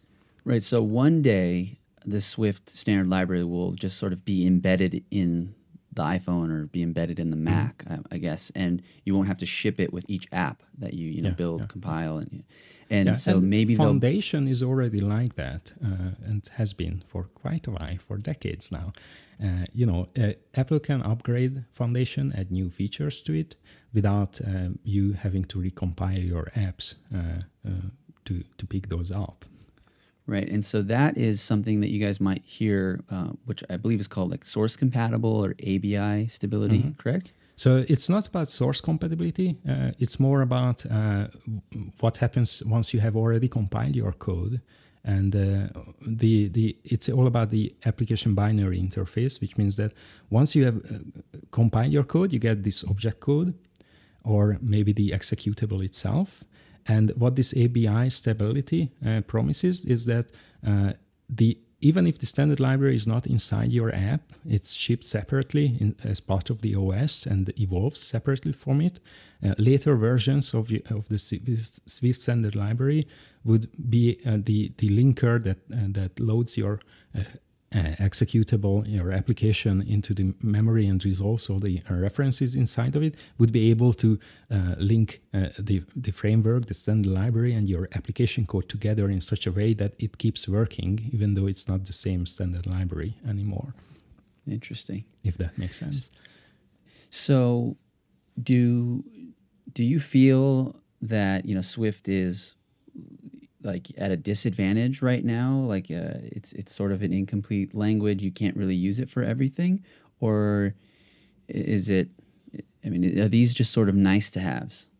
Well you know as, as once i i mean if you want to do something quickly uh, it is uh, kind of a chore to to have to search on github to find some sort of solutions to to the issues that we run into. But at the same time having a small standard library is, I think, working for an advantage uh, for Swift today because it keeps the language nimble. Uh, it is easier to add uh, or, or to evolve it, to change things without breaking too many things and redesigning too many things in the standard library itself. So, as long as the standard library is as minimal as it is today, uh, it is easier to evolve the language uh, to explore new ideas and new opportunities in language design. And I think that that works out uh, to the advantage of Swift. As long as it keeps being nimble and as long as it evolves fast, uh, there's a good chance that uh, the, before the language matures, we end up with something that is uh, um, much, much better than we would have if we would stop developing or changing stuff uh, after a couple of years. Um, at some point, does Swift need to have these features, and do you do you envision that it will eventually at some point? Not necessarily. It, it, it's a decision of what the uh, uh, language uh, community will decide. Uh, I mean, we could keep the Swift standard library as minimal as possible and use the Swift package manager to get all the extra functionality. There's no problem with that. Uh, although I feel like uh, the trend in, in programming languages is to to have the batteries included. So people expect uh, programming languages like you know Python and Ruby and every and uh, pretty much everything else uh, uh, to to come with uh, predefined ways of doing standard ways of doing networking, standard ways of doing um, multi-threaded programming, standard ways of accessing the file system, and and so on and so on. And some of these are provided by the foundation framework already, but I feel like uh, we could improve that and, and maybe that is the way forward not to e- expand the, the standard library itself but to add on and bolt on additional uh, projects uh, additional modules uh, uh, to it that come um, built into the language. So if you download the toolchain and they are already there but you do have to import them to uh, to start using them in your code. And that's fine As you- too. Uh, as you said, um, it, in a way, it might, uh, you know, it'll be up to the community, at least in part, uh, whether or not these types of, you know, data structures get included in the future. Have you um, been following um, the discussions on Swift evolution, or have you had conversations with people, or noticed any uh, conversations where people are talking about this and, and deciding and discussing? What, Yeah, what are I'm- people's outlooks? I'm always looking on on Swift Evolution. I, I try to keep the time I spend reading the messages uh, uh, into uh, a certain limit. Uh, I think it's uh, it's an afternoon every week that I, I browse through the discussions. I sometimes write, but not really. And just I think I wrote maybe five messages altogether in these last two years. Uh, what I feel like, uh, I, I don't remember any particular discussion uh, where people discussed uh, expanding the standard library. It's just the, I, I feel like uh, until the ABI is done, it is clearly not uh, in anyone's uh, best interest to expand the size of the standard library.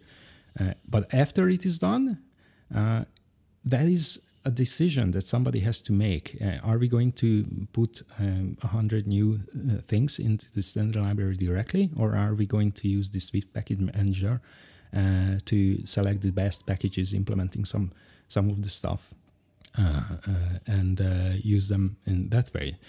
I mean, both approaches have benefits and drawbacks, and uh, but I think the the value of standardizing on a particular implementation and a particular API for doing specific things is really really important. Uh, to just to achieve a level of maturity and uh, universality to the language. So um, until the possible day that um, these different types of data structures get included into the Swift Standard Library, people that want to uh, you know learn about them, experiment with them, um, they can you know go to your GitHub and check out the different uh, repos you have. Um, and they can read about it with your uh, your book that you just uh, released, um, optimizing collections. Um, op- let's see, optimizing collections. Uh, I think it's just called optimizing collections. Yeah. Yeah, yeah, yeah. Yeah. Okay. So yeah, people can read about this book. Um, you published it um, in in partnership. It sounds like with um, Objective-C.io, guys behind Swift Talk. Um, Can you tell us about this book? Um, how did it end up becoming a book? Um, and yeah, just tell us a little bit about it. Yeah, so uh, we talked about uh, solving all these puzzles, uh, which nobody would ever know about uh, when you when you code, and it felt like to me that some of the puzzles I solved uh, while impl- implementing B-tree uh, would be interesting to show other people as well, and uh, so that is why. Uh, I, I gave a talk uh, this January on dot .swift in Paris, France, uh, about uh, B-trees and uh, all the benchmarking I, I did uh, to make sure, and, uh, and all the quests I did to make, make a, a fast enough sorted uh, set data structure, which was really well received. but it was only 18 minutes long, and it felt like I, I maybe touched on five percent of the of the uh, topic in my head, and and the rest would be interesting to other people as well. So I started writing. Uh, just a README update uh, to the BTree repository. Uh, so I, I, sat down one morning, and when I looked up uh, that evening, uh, I wrote 60 pages uh, explaining stuff about all sorts of interesting aspects of writing data structures or implementing data structures in Swift. And then I realized I, I have the beginnings of, of a book there, and maybe I, I could expand it to something that uh, uh, would be would that people would actually read and and like. Um, so I did that. Um, is this your first book? Uh, I, I I wrote a couple of chapters, I think, or did I? I, I don't even remember. So I, I used to work in publishing in a really uh, roundabout way. I, I did LaTeX uh, um, technical. Oh, LaTeX. Oh yeah, yeah, yeah. LaTeX uh, typesetting for a couple of manuals and uh, textbooks in the, at the university. I think I wrote uh, actual text as well. I don't I can't really remember. That's weird. Yeah, I, I must have. I, it would have, would be weird to just do the, the LaTeX stuff. So, and my family uh, itself was uh, in publishing for generations. So, I have a background in, in typography and typesetting. Uh, oh wow! So and I really enjoy doing this sort of stuff. So when I uh, started uh, writing this book, uh, uh, I immediately fall fall into this hole of, of making the typesetting really nice. And uh, obviously, I, I used LaTeX to do the, the, to do the, the, the PDF uh, work for it, and I got back into LaTeX. That that was great. and I also wrote a little Swift program to take the Markdown and to split it up into playground format and, and to evaluate, to compile the code in, in the book to make sure it works and to what? make sure that I benchmark the exact same code that is in the book. Uh, so Which repository is that? Oh, it's private. Uh, but oh. the code itself uh, you can get from uh, there's a link on the books page on Objective CIO. But the the little Swift thing that I wrote, it's not public, not because it's so uh, important or secret, but just because I wrote it in an afternoon or two, and it's uh, not presentable yet. It's not presentable at all, and it's also just a command line little tool. Uh, I used some uh, other tool to to typeset the actual book to to do the HTML conversion and the like. So I just preprocess the Markdown uh, bits a little bit to make it work. Okay. The, so you just happen to be talking about some stuff that I'm really interested in, yeah. um, because I recently converted my resume to Markdown. Uh-huh. Um, you can check it out; it's on my GitHub. And um, then you know I wanted to convert the Markdown to a PDF and then the Markdown to HTML. So I heard about um, Pandoc and LaTeX, mm-hmm, mm-hmm. and um, there's another one that has a similar like LaTeX name. Oh, Con Context Contech, oh, yeah. I guess. Yes. Um, so I'm really kind of just kind of geeking out right now. Can you describe real quick, like, what did you? What's the actual like text files? What are those written in? And then, in order to like, how does it work to convert it into this book mm-hmm. that we get to download?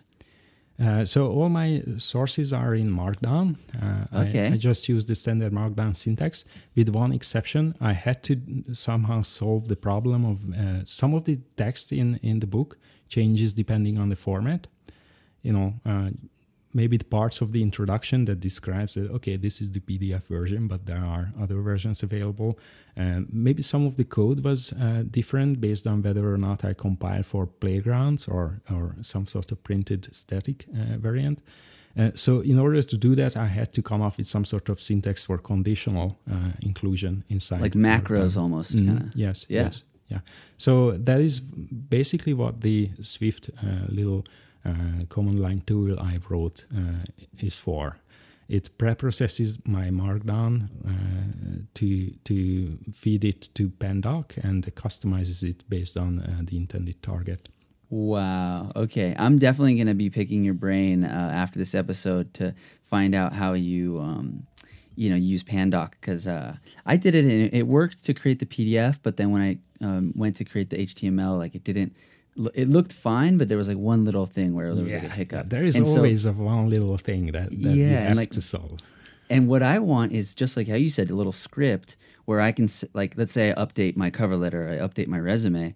I want to just say, okay, regenerate, and like it'll regenerate, you know, the the PDF, it'll and regenerate the HTML, etc. Man, that's so cool. Oh, that's awesome. Okay, so let's get back to um, the book then. Uh, I'm looking here on ObjectiveC.io's um, website, and it, they're saying, um, you know, what's in this book? Swift collections, performance, copy on write, wrapping, built-in data types, red, black trees, and B trees. Um, so it sounds like a lot of stuff. Can you just explain, um, you know, like who this book is for and, and why you know someone might want to to buy it and read it? hmm So, uh, if so, at first glance, this book is for people who want to implement their own uh, Swift collections, but that's not a huge audience. I don't think. Uh, you sometimes have to do it um, in in normal application development. Uh, just to implement the APIs, but this sort of uh, uh, performance uh, problems usually don't occur uh, in uh, uh, in um, in normal application development. However, if you know how to write performant code in Swift, and if you know how the uh, standard library implements copy on write and how the uh, array implementation might work internally, uh, that makes you a better Swift programmer because you can then use this sort of knowledge uh, for the 2% of the code in your app that needs to be run really fast. And if you know how to do this, how to measure your performance, how, how to uh, actually how, how the standard library is written so that it, it runs uh, as fast, uh, then you can do that 2% uh, much easier than you would otherwise uh, be able to do. So yeah, so if you want to do fast sorted set implementation, this book is for you. But if you are just curious about how performant code uh, can get written in Swift and how to do performant performance analysis in Swift, then uh, uh, this book is also uh, for you. So, and I'm um, I'm noticing like this graph, and I actually just watched the like Swift Talk episode um, on the sorted array, uh, where you created Attabench. Right. And um, Attabench is a micro benchmarking app for Swift uh, with nice log log plots. Uh, can you talk about you know what Attabench is, how it fits into this book, and uh, like why you created it, and and all that? Yeah, sure. So uh, when you measure the performance of a collection, uh, you know, a collection is uh, a data structure that just stores a bunch of items. Uh, uh, and uh, you can use it to retrieve a specific item that you are interested in. And uh, the, the thing about collections is that their performance uh, usually depends on the size of the collection. And uh, you want to be able to somehow measure the behavior of your uh, collection implementation across the entire range of possible sizes. And uh, I think the best way of doing that is to, well, measure uh, at every s- s- size you might possibly use this collection for, and then somehow depict the results on some sort of chart. And as it happens, a logarithmic scale uh, for both the time and the size axis is probably the best way to visualize the results because uh, on a log scale, uh, every single uh, order of magnitude is represented by the same area. And uh, that makes uh, it easy to see the behavior of your algorithm at low sizes as well as uh, high sizes. So, so it depicts uh, how the time it takes to do a certain operation in, in this collection uh, from uh, size 2 to size 2 billion uh, it, it, it, in a really uh, attractive and really nice visual way. Uh, so you can read off the the entire behavior of your algorithm by just glancing at this chart, and you immediately knew immediately know uh, how your uh, is your algorithm fast, what sort of uh, um, how it behaves when you increase the uh, size of the collection is the uh, expected uh, slowdown um, matches the actual slowdown so you can do a lot of things with these uh, benchmarking charts once you get used to the weird logarithmic scale on both axes And so you created Attabench. It's a Mac app. Uh, You you wrote this. Uh, Um, there was nothing like this for for what you wanted to do. Uh, not for Swift. Uh, I think there are a lot of micro benchmarking apps uh, developed for other languages, but I, I never seen one that that actually does the data collection, the the management of running the benchmarks, and the actual display of the charts themselves. I used to do this sort of thing in, in Excel for a while with pivot charts, is the pivot tables, uh, and it was always painful, and the end result was was so horrible. Uh, I don't know who designs the charts for Excel, but they could do a better job, I think. But, uh, and it just seemed easier to use core graphics to to render these charts than to try to explain uh, how to do a good job uh, to Excel, uh, which was weird. But it turned out to be true. I mean, you you you decided to you know take this time off to explore Swift, and you just really got into it. I mean, it's amazing. Like you ended up getting into this particular you know subset of topics, and you ended up writing this book, and you wrote a Mac app to like support your study. I mean, it's just so. It's so interesting. Um, XCTest has like a function, like a measure function. I haven't used it yet. Is that not the same thing as like your measure function? So that measures uh, the the performance for a specific uh, instance. Uh, you can use it to measure the performance uh, of your collection insertion method at size, let's say 5000. Uh, but then you also have to measure it for size 5, uh, 50, 500. So you're it's like you're doing property assertion at the same time. Like your your your your your measure, your your function measure will create a bunch of different collections, you know, at different Yeah. sizes. Yes, yes. Ah, I see. That's awesome.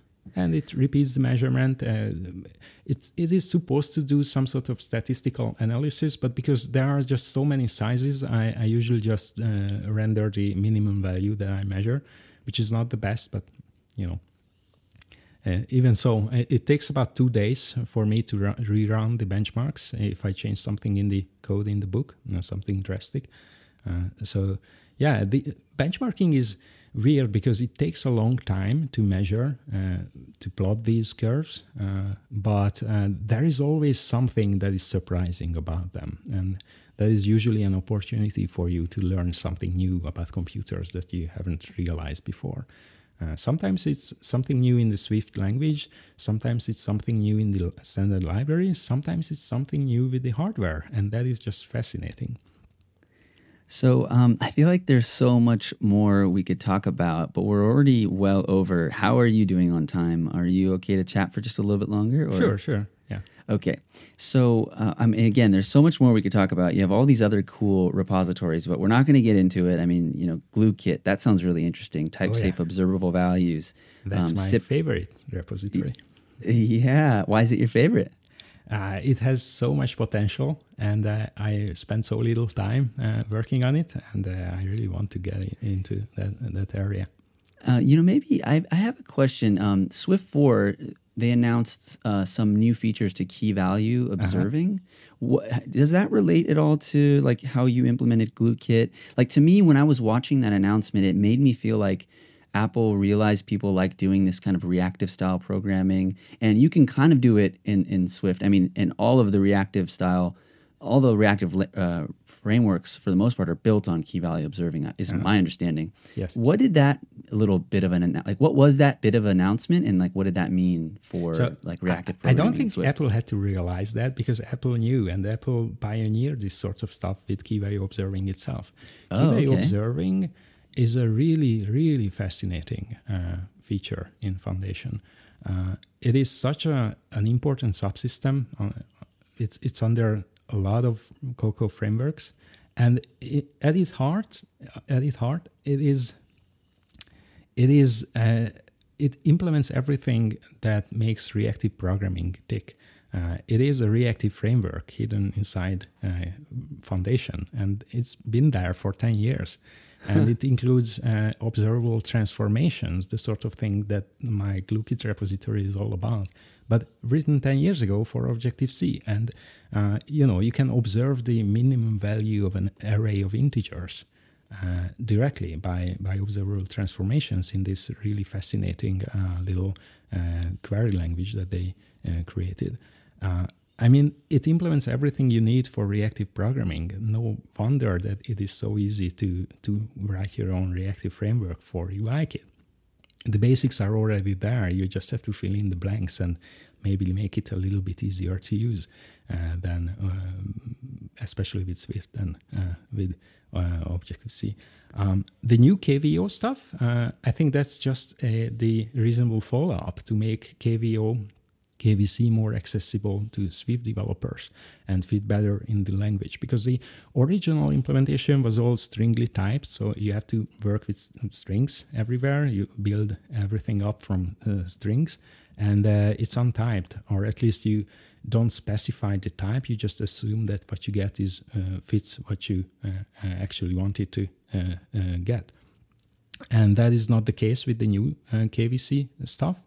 Uh, it is so exciting to get uh, syntactical support built directly into the language. Uh, and uh, I'm really excited to see where it goes because obviously uh, I, I, think the foundation team is working on a follow up to make this more integrated in, into the existing feature set that they have. And uh, this is this opens up so many new opportunities for Swift language to fit uh, the modern way of doing reactive programming better. And uh, I don't think any language really did that sort of thing yet, uh, at least not any of the mainstream languages. So it's just exciting to see happen. Right on. Okay, so uh, the the other things, I mean, you have this SipHash thing, simple and secure hashing in Swift. Sounds really uh, interesting. Uh, I mean, you know, guys, feel free to to go and check out um, uh, Károly's um, uh, GitHub repository. You know, GitHub. He has all these cool repositories. Um, even I see this Swift protobuf. You forked it. I'm really interested in seeing like what happens with that. You know, JSON's awesome, but um, this is going to be interesting to see this protobuf thing. Um, you know, move forward. And I also see you forked uh, the Swift uh, programming language, the main Swift repo. Mm. Have you contributed at all to to that repo? Yeah, I, I made a couple of PRs. Uh, I have uh, a PR that I just opened uh, about uh, the big integer support. The new integer protocols are only partially implemented right now, uh, so I, I, made some improvements there. We'll see because uh, the, to make it complete, uh, we need more uh, support in the compiler for this sort of protocol features that that this new integer Uh, protocols uh, are, uh, are, trying to use. Uh, but uh, maybe we will be successful. if if I can put it through, that would be awesome. and it directly affects my big integer package. so I ran into some difficulties when, when I tried to upgrade my BigInt library to Swift 4, and this PR is just a follow up for that. It's always okay. exciting. You know, uh, I think the standard library is probably the natural next step for me because the things I tend to do uh, have some applications in, inside the standard library themselves. I always wanted to look d- deeper into it, but I try to keep my distance because the standard library is uh, has access to features and functionalities that are not available outside of it, and it defines APIs that you are able to use if you really want, but you aren't supposed to. Uh, so if you get too close to it and you learn too much about it, there will be this temptation to use this forbidden stuff, and uh, that is a dangerous thing to to be uh, in a, a, position like that. So I, I, try to keep my distance. I, I, I do read the standard library source code, but I don't typically modify it or, or look at it too closely because I know that it would just suck me in and then I would do full time standard library stuff. Which is not to say that that's a bad thing, but you know, I try to play around with the external packages for for now. Right on. Okay, so the last thing um, I wanted to talk about was um, your experience filming the Swift Talk um, episode. You filmed two episodes. I saw the um, the sorted array one, and that was with uh, Chris Eidhof. The bind, uh, the B-tree is with Florian. Um, can you just tell us about um, that experience? Like, what's that like? you know, we've had Chris on the show. I've met him in person. He's awesome. Uh, I just love what they're doing. Um, yeah, so just tell us like how did that happen? Where were you guys, and what was the experience like? Yeah, so Chris and Florian, I, I think nicest people ever. I, I, met Chris a couple of years ago at a local meetup, and uh, we hit it off. We, we had a couple of nice discussions. Uh, last year, I visited Berlin, and I had an afternoon with him, and we just talked about stuff. Uh, and then uh, they decided to publish my book, which was shocking to me. I, I didn't expect people to to uh, think that this particular topic is interesting to others. Uh, I hope so, but I, I, didn't expect to do that. So we got talking, and it seemed reasonable uh, for me, uh, a reasonable idea for me to, to get involved in, in Swift Talk as well. Uh, I think so. I've been a subscriber for a while, but uh, when we decided to to shoot more, I, I tried to look up my my uh, subscription and I didn't find it. weird. So I had to resubscribe. yeah. So yeah, yeah, yeah. So they are such pros, and uh, they ran this really nice studio uh, in in in the heart of Berlin in a really oh, nice cool. place. And they only use it to shoot these videos, and uh, they go there um, every two weeks or so. And they have the equipment set up and uh, it's just a fascinating process. Uh, what we did was we sat down uh, in the morning, we tried to draft what, what the videos were supposed to be about. We, we wrote some of the source code that we were going to do together, and then we just shot the things. And uh, yeah, that was it. And uh, it was so fun uh, because you get you get to work with these people who are so amazing at what they do and uh, also exciting because I never uh, participated any any sort of uh, recording before. Well, apart from conferences, but that's not the same thing as a as a stage uh, recorded uh, uh, little pair programming session. And the topics we talked about were really fascinating as well. I mean, they tie directly into the book in some way, but they are following up from previous episodes. That was interesting to see their perspectives on the stuff that I, I am doing. And uh, yeah it was it was just an amazing time. That's great. Yeah for some reason i thought that um, they were like filming in their house but i think that's because like their original videos they would film like in their house and i think one of them they were even outdoors. Oh um, yeah yeah they, they did a number of outdoor uh, types and uh, things. Uh, those are always fun uh, when when well, you see them programming in weird places and talking about coding in, in, in, in nice areas around Berlin. Well, thank you for sharing that and also doing the video, um, the you know the episode. You did a great job. I really enjoyed. it. I just watched it this morning, and it's really um, really enlightening, and, and, it's always fun to to watch Chris and Florian, um, you know, pair program. And so it's cool to get you know to see you in, uh, in there. And you know they did some ep- other episodes with um, Brandon Williams and Lisa Luo, I believe her last right. name. Yeah. So that was cool to kind of like see like the mix, you know, getting you know, mixing it up, you know. So it's really cool. Yeah. Um, okay, so we are well over uh, you know the hour mark, but I just you know had a lot of fun chatting with you, and there's just so much um, to chat about. So before we end, I just figured, um, is, is, there anything else you want to chat about, or any any thoughts, uh, anything you want to tell the community, uh, anything like that?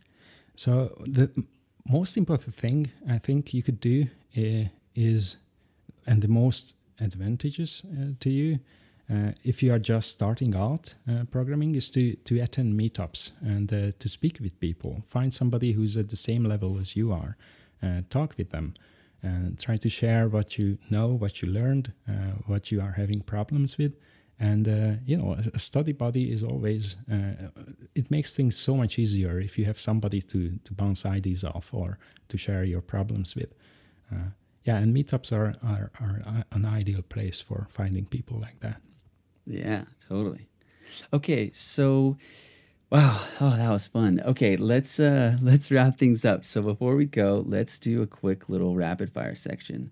Uh, what would you say drives you uh, so uh, I I think I get the best feeling if people use my stuff. Uh, mm, I yeah. I always get so high, uh, if I can say that, whenever yeah. I, I discover that somebody is using my my code in in uh, in any app, and uh, it's such a boost to your productivity that you know, that uh, you know that people are actually liking what you are doing and and they find it useful. Yeah, so I, I think just the fact that I help people in some small way uh, is what drives me the best. And also just the matter of learning, even if nobody else used my uh, things, I would still keep doing it uh, because I, I really like the the process of learning new stuff. And if if I spend a day without uh, learning something new, I I am really that that day feels like a wasted opportunity to me. Yeah, right on. Uh, what do you do when you're not programming? Ah, uh, so I got really into calligraphy last year. Uh, I started working on a calligraphy app for the iPad with Apple Pencil, and oh, wow. uh, but I, I I pivoted to actual real life calligraphy right now. Uh, I use dip pens and fountain pens, and uh, I got it's such a relaxing thing to to do. At, at, the end of the day, I just turn on the TV, do something, uh, watch some watch something on Netflix, and I just uh, scribble on a notepad, uh, and uh, uh, it's just a fascinating, interesting thing. Uh, it, it is hard because you have to write, have to learn to write all over again from basic principles. But it turns out that it is kind of easy to do that. Uh, I'm not very good at uh, the actual fancy calligraphy stuff, but I am really enthusiastic about it, and uh, I am slowly improving. Uh, yeah. yeah, right on. And it's so, so, great to see that you are you have created something nice looking, uh, even by, as as a way of relaxing. Yeah, definitely. Okay, uh, desktop or laptop? Laptops for me. I, I, really value the mobility of it uh, especially in the summer because i don't have air conditioning. So i just i can just take my laptop and go to a coffee shop and, do my work there with, with air conditioner. And I, I just like to work in weird, weird places. Uh, I, I, sometimes go outside and, and just sit down in a park below a, a, a tree and, and, and, do my work uh, right there. Uh, yeah. I can see it now uh, standing or sitting? Uh, both. Uh, I have a adjustable uh, little tray uh, for my laptop, and whenever I feel like it, I stand up and, and work like that. Uh, Git from the command line or from a GUI? Well, if it's Git, then it's GUI all the way. I, I don't like the command line interface for Git. For other revision control systems, I, I prefer the command line, but maybe I'm just getting too old for learning all the uh, little toggles and options. uh, Vim or Emacs? Emacs all the way. Uh, I used to contribute to Emacs a lot. Uh, I've wrote the uh, subsystem that that implements uh, multiple displays at the same time for Emacs. So now you can run Emacs in the background and connect to it whenever you want to, without losing state inside your editor yeah, so I'm hugely into Emacs. I don't use it as much uh, as I used to. Uh, today, if I want to edit something, I usually just fire up TextMate and or Xcode. But sometimes I, I, I still go back to their roots and, and use Emacs uh, for the particularly important things. Uh, you just made me realize um, I, I found out about this thing called MacDown. It's a native Markdown editor. Hmm. Uh, have you heard of it? No, not yet. What do you use for um, editing and viewing Markdown? Uh, I just use TextMate. I, am not okay. very particular about my editors, not anymore. Uh, I yeah yeah I, I, find TextMate is is a nice fit for me. I, I, I don't use it on a professional level. I just type into it and see what happens. I don't use any of the bundles, or maybe I do. Yeah, yeah, for Markdown definitely, but I don't use any of the functionality beyond the syntax highlighting. Does TextMate have like a like a renderer, like where you can see it fully rendered? I'm pretty sure it does, but I just okay. never use it, so I don't okay. know. Okay. Uh, tabs or spaces? Spaces, definitely spaces. well, actually, neither. I would prefer if we weren't using uh, text files as our source code because it's just pointless to argue about this sort of stuff. Uh, and even the placement of the curly braces and all, all these C derived languages, that's just silly. I mean, it's 2017. We should we should be editing the abstract syntax tree directly instead of some sort of projection. Of Interesting. Can you talk about that? Like, what do you what do you mean by that? Like, if we weren't writing text files as our source code, what would we be doing? Yeah, that's an interesting question. Well, I, I spent about four and a half years doing trying to build a development environment that is not based around text files. Uh, I worked for uh, Charles Simonyi. Uh, he's a ex Microsoft guy. Uh, he he originally worked at well a number of places, but he's most famous for uh, his work at Xerox on the Bravo system. He invented what you see is what you get, uh, the word processing paradigm, and then he went on to uh, implement Word and Excel for Microsoft. Uh, so he, he he's been there. He was the I think the technical lead uh, for that entire uh, department for quite a while, and then he left to revolutionize programming the same way he did for word processing. And uh, I joined that uh, project for for four years, and we were working on an editing environment that where the original source is not stored in some text file somewhere, but uh, we work directly on the structure uh, instead. And we could just uh, toggle some uh, options and we would switch the uh, uh, source code from textual representation to some sort of graphical representation like you know a flowchart or anything like that. And it was fascinating. The problems we had to solve were kind of numerous and uh, and hard and difficult, but I think we solved them pretty much all of them. The last remaining problem we had was that if you aren't editing a text file, then uh, you aren't editing a text file, so you, your editor works uh, in a completely different way than every other uh, coding environment uh, people have uh, ever used.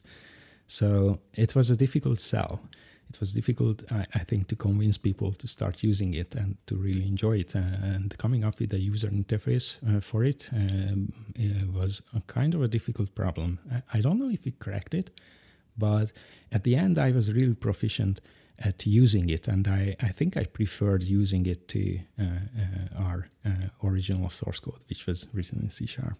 Um, Is it available? No, no, it was it was kind of a half secret project for a while. We we did all these really awesome presentations in various conferences and demonstrations of the project, uh, but the company uh, turned back into secret mode after I left. Uh, they have just been purchased by Microsoft a couple of months ago, so they are doing something right. Uh, I don't know what exactly. I'm really excited to find out what went uh, went well.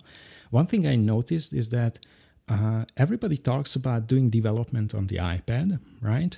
But mm. text editing on the iPad, I don't think you can make that work. Uh, at least not to, to the level as uh, you can do with the mi- mouse and keyboard. Right.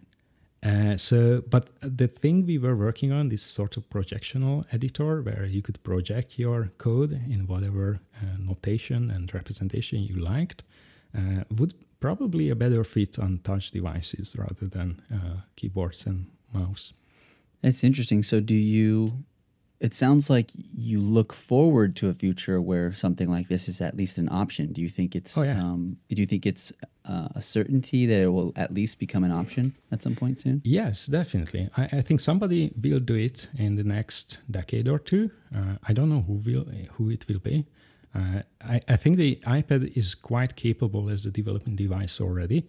Uh, so if I started all over, I, if I would be a seven-year-old child today, I would probably prefer to learn uh, programming on my iPad rather than uh, some old-fashioned computer. And uh, once you have people learning programming on a device, no matter how difficult it is to program for that device, they will prefer that to anything else that you might give them. So the next generation will definitely uh, write programs on, on touch devices rather than uh, conventional uh, laptops or desktop computers. They wouldn't even prefer necessarily know what they are. Uh, I mean, yeah, yeah, I look forward to it. And really, I hope really to contribute to, to making that happen. Yeah, really interesting. I was actually um, typing, um, I was coding last night with an iPad, an iPad Pro, uh, 10.5 inch, mm-hmm. and the smart keyboard and it was fun.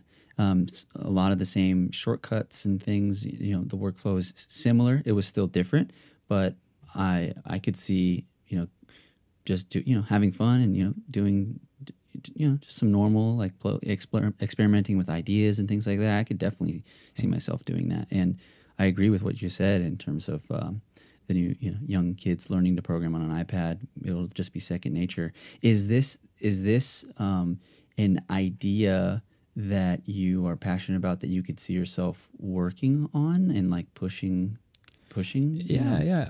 I, I keep thinking about it, but you know, as long as I'm working on my own, uh, this is a project and that takes a number of years to finish. Right, And, big uh, undertaking. I don't think you can do it alone. Uh, uh, you have Right. to find uh, like-minded people to to start working on that sort of thing. Really and- interesting. Uh, the Swift Playground app actually is a really good first step for it. Uh, it, it has some of the ideas. Uh, it got some of the ideas right. Uh, you, you can edit the structure, some of the structure directly, but it's still a text file down Right. at the end. Really interesting. Um, uh, and uh, what what occurred to me the other day was like Swift Playgrounds, um, the you know the Playgrounds app for the iPad. It has Foundation, it has UI Kit, it has Core Right. Graphics. It's Yeah. crazy. Like you can just import those libraries, and all of a sudden you have, you know, almost like the same development environment. You know, Yes. like in terms of the tools, it's really amazing. The Um, iPad today, with no extra functionality, with, as is uh, right now, is a much better uh, development device than my Commodore 64 was uh, 25 years ago. So, yeah. Um, h- how would um, like source control work with this projection? Like, would there still be text files underneath, and so Git, and or would we have to invent some new source control? or- Yeah, you could export it as a text file, but uh, to make it work right, uh, you would have to write your own uh, source control and merging and then diffing, and that needs to be done uh, custom made, because everything today is based around text files, and Right. uh, even even with Xcode, if you are merging uh, a, a interface builder uh, file or a core data uh, model, uh, that can be painful because you aren't used to seeing the underlying uh, text res- representation. Right. Uh, you have to see the original representation that you you are uh, otherwise working with to make sense of the merge uh, problems. Yeah. Interesting. Very interesting. Wow. Okay. Uh, tests or no tests? Tests, always tests. yeah, I was watching um, the video this morning, and you were, you know, showing about, and basically talking about testing and uh, you know, testing your code and testing the performance of your code. It's really interesting. I haven't done that yet, um, so it's cool to see you do that. Uh, okay, let's hop over to Twitter and take a look at your Twitter profile. Um, I really, really like your Twitter profile. It's it's really uh, cool. I don't know. I just I'm looking at it right now. So, um, author of Optimizing Collections in Swift, we know that. Um, Yeah. wide in quotes, widely known to be just good, trademarked. um, I guess it's trademarked by Christian. How do you say his last name? I don't know. Who? How did this? Uh, what is this? Yeah, he, he just at, at, at me. Uh, he just reacted to some some one of my tweets. I, I don't remember what I wrote exactly, but it's nice. Uh, you know, Uh, it was just feedback that I promoted to my profile because it was so such a nice thing to say. That's good. And then I'm looking at your profile picture. It's like this uh, bearing and a gear. hmm What's So it is actually a freewheel, if that is the thing. Yes, I, I think so. oh right, like a bicycle. Yeah, yeah, for a Sinclair A bike, which was this uh, really tiny uh, collapsible uh, bicycle. I used it to to just bike around uh, in the uh, university campus uh, a lot, and then I used it to get to work. It's like a clown bike because it's so tiny. Uh, the the uh, the wheels of it were, I think they were maybe five inches, six inches wide, and uh, yeah, it was a fascinating little device. I had to keep purchasing a new one every six months because I, I just broke it. I, I, I used it so often. Yeah, I, I really liked it. So it's it's something that that uh, I was really into for a while. So it, it has uh, a significance to me, and it just looks great. Uh, this part. And then your banner is uh, looks like a MacBook Pro with I'm assuming floppy is like coding or Uh, yeah. Well, uh, she took a nap on my MacBook uh, one day, and that, Oh man! And uh, so you have a pinned tweet. Obviously, uh, you know, take a look at your book. Um, let's see, what's this? Uh, uh, let's see, next Friday Q and A. I got to see this one live. CocoaConf next door. Hmm. So you, it looks like you went to like a conference or, or a meetup or something. Oh yeah, so I didn't get a WWDC ticket this year, Uh, but I went to CocoaConf instead, and I had a blast there. Uh, there were so many interesting people uh, doing presentations. I got to see Mike Ash doing a live uh, talk uh, that turned into a new uh, Friday Q&A blog entry last week. so yeah, yeah, I, that was during DubDub. Okay, cool. Oh, all right, Károly. Thank you so much for coming on the show today and sharing your story with us.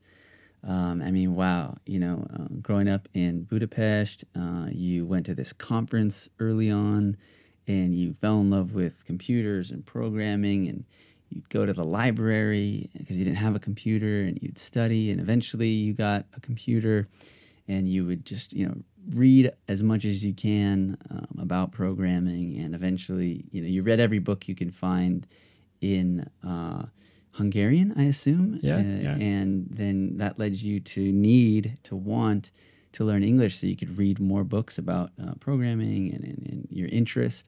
So you you know, instead of going to the gymnasium, you went to this technical school where you got to learn English, and then you ended up going to this university that you had decided you wanted to go to when you were 10 years old. Right. And um, it, you know, over time you didn't really enjoy it as much, uh, and you know, you, you, your credits went down as time went on. But you were continuing your studies, and your interest outside of school, and that's where you found a lot of your, you know, your joy and your passion. And uh, eventually, you know, you started working. I think you said as a database administrator or as an administrator, informations. Oh, I was a systems administrator. I, systems I maintained uh, Unix systems and, and introduced uh, public services uh, to our infrastructure. That was fun and then uh, but you didn't have a mac. You, were not using a mm. mac and uh, you uh, at some point you wanted you know you realized oh you got an ipod actually. Yep. And you felt you know you fell in love that that's actually how i got into apple and stuff was through the ipod too. Mm-hmm. so you you know you got into apple through the ipod and you got a mac and you started doing mac programming uh, kind of on the side and then um, you were also doing like uh, Palm development for like the Treo mm, before um, the iPhone came out. Yeah, yeah, and then the iPhone comes out, and you're like, okay, this is this is a really a thing. I need to pay attention to this. But you continued doing Mac development because it was more sort of solidified. It was more stable. Um, and you were working at Join.me for a really long time, and then Swift comes out, and you fall in love with Swift, and you take this, uh, you know, two year ad- adventure of exploring Swift, uh, which leads to um, this really interesting, you know, uh, tunnel. Uh, tunnel vision on you know data structures with Swift mm. and what's missing, um, and you you kind of create um, you filled in this void, um, which leads to you know these different repositories that you have on your on your, your GitHub, and you know Attabench to test you know that what you're doing is like you know is, is is good, you know, or you know, testing the performance of it, and then you write this book, and uh, you know, and you're on Swift Talk, and uh, you know, we met at Dub Dub. Now you're here, and yeah, so thank you so much for sharing that story with us. Um, yeah, thank you. This has been great fun. Thank you, thank you for inviting me. And that's the show, ladies and gentlemen. I hope you enjoyed listening to the Swift Coders podcast. Feel free to share the show with a friend, leave a review on iTunes, or recommend us on Overcast. If you have any questions, comments, or just want to say hi, contact me on Twitter. Until next time, go swiftly, my friends.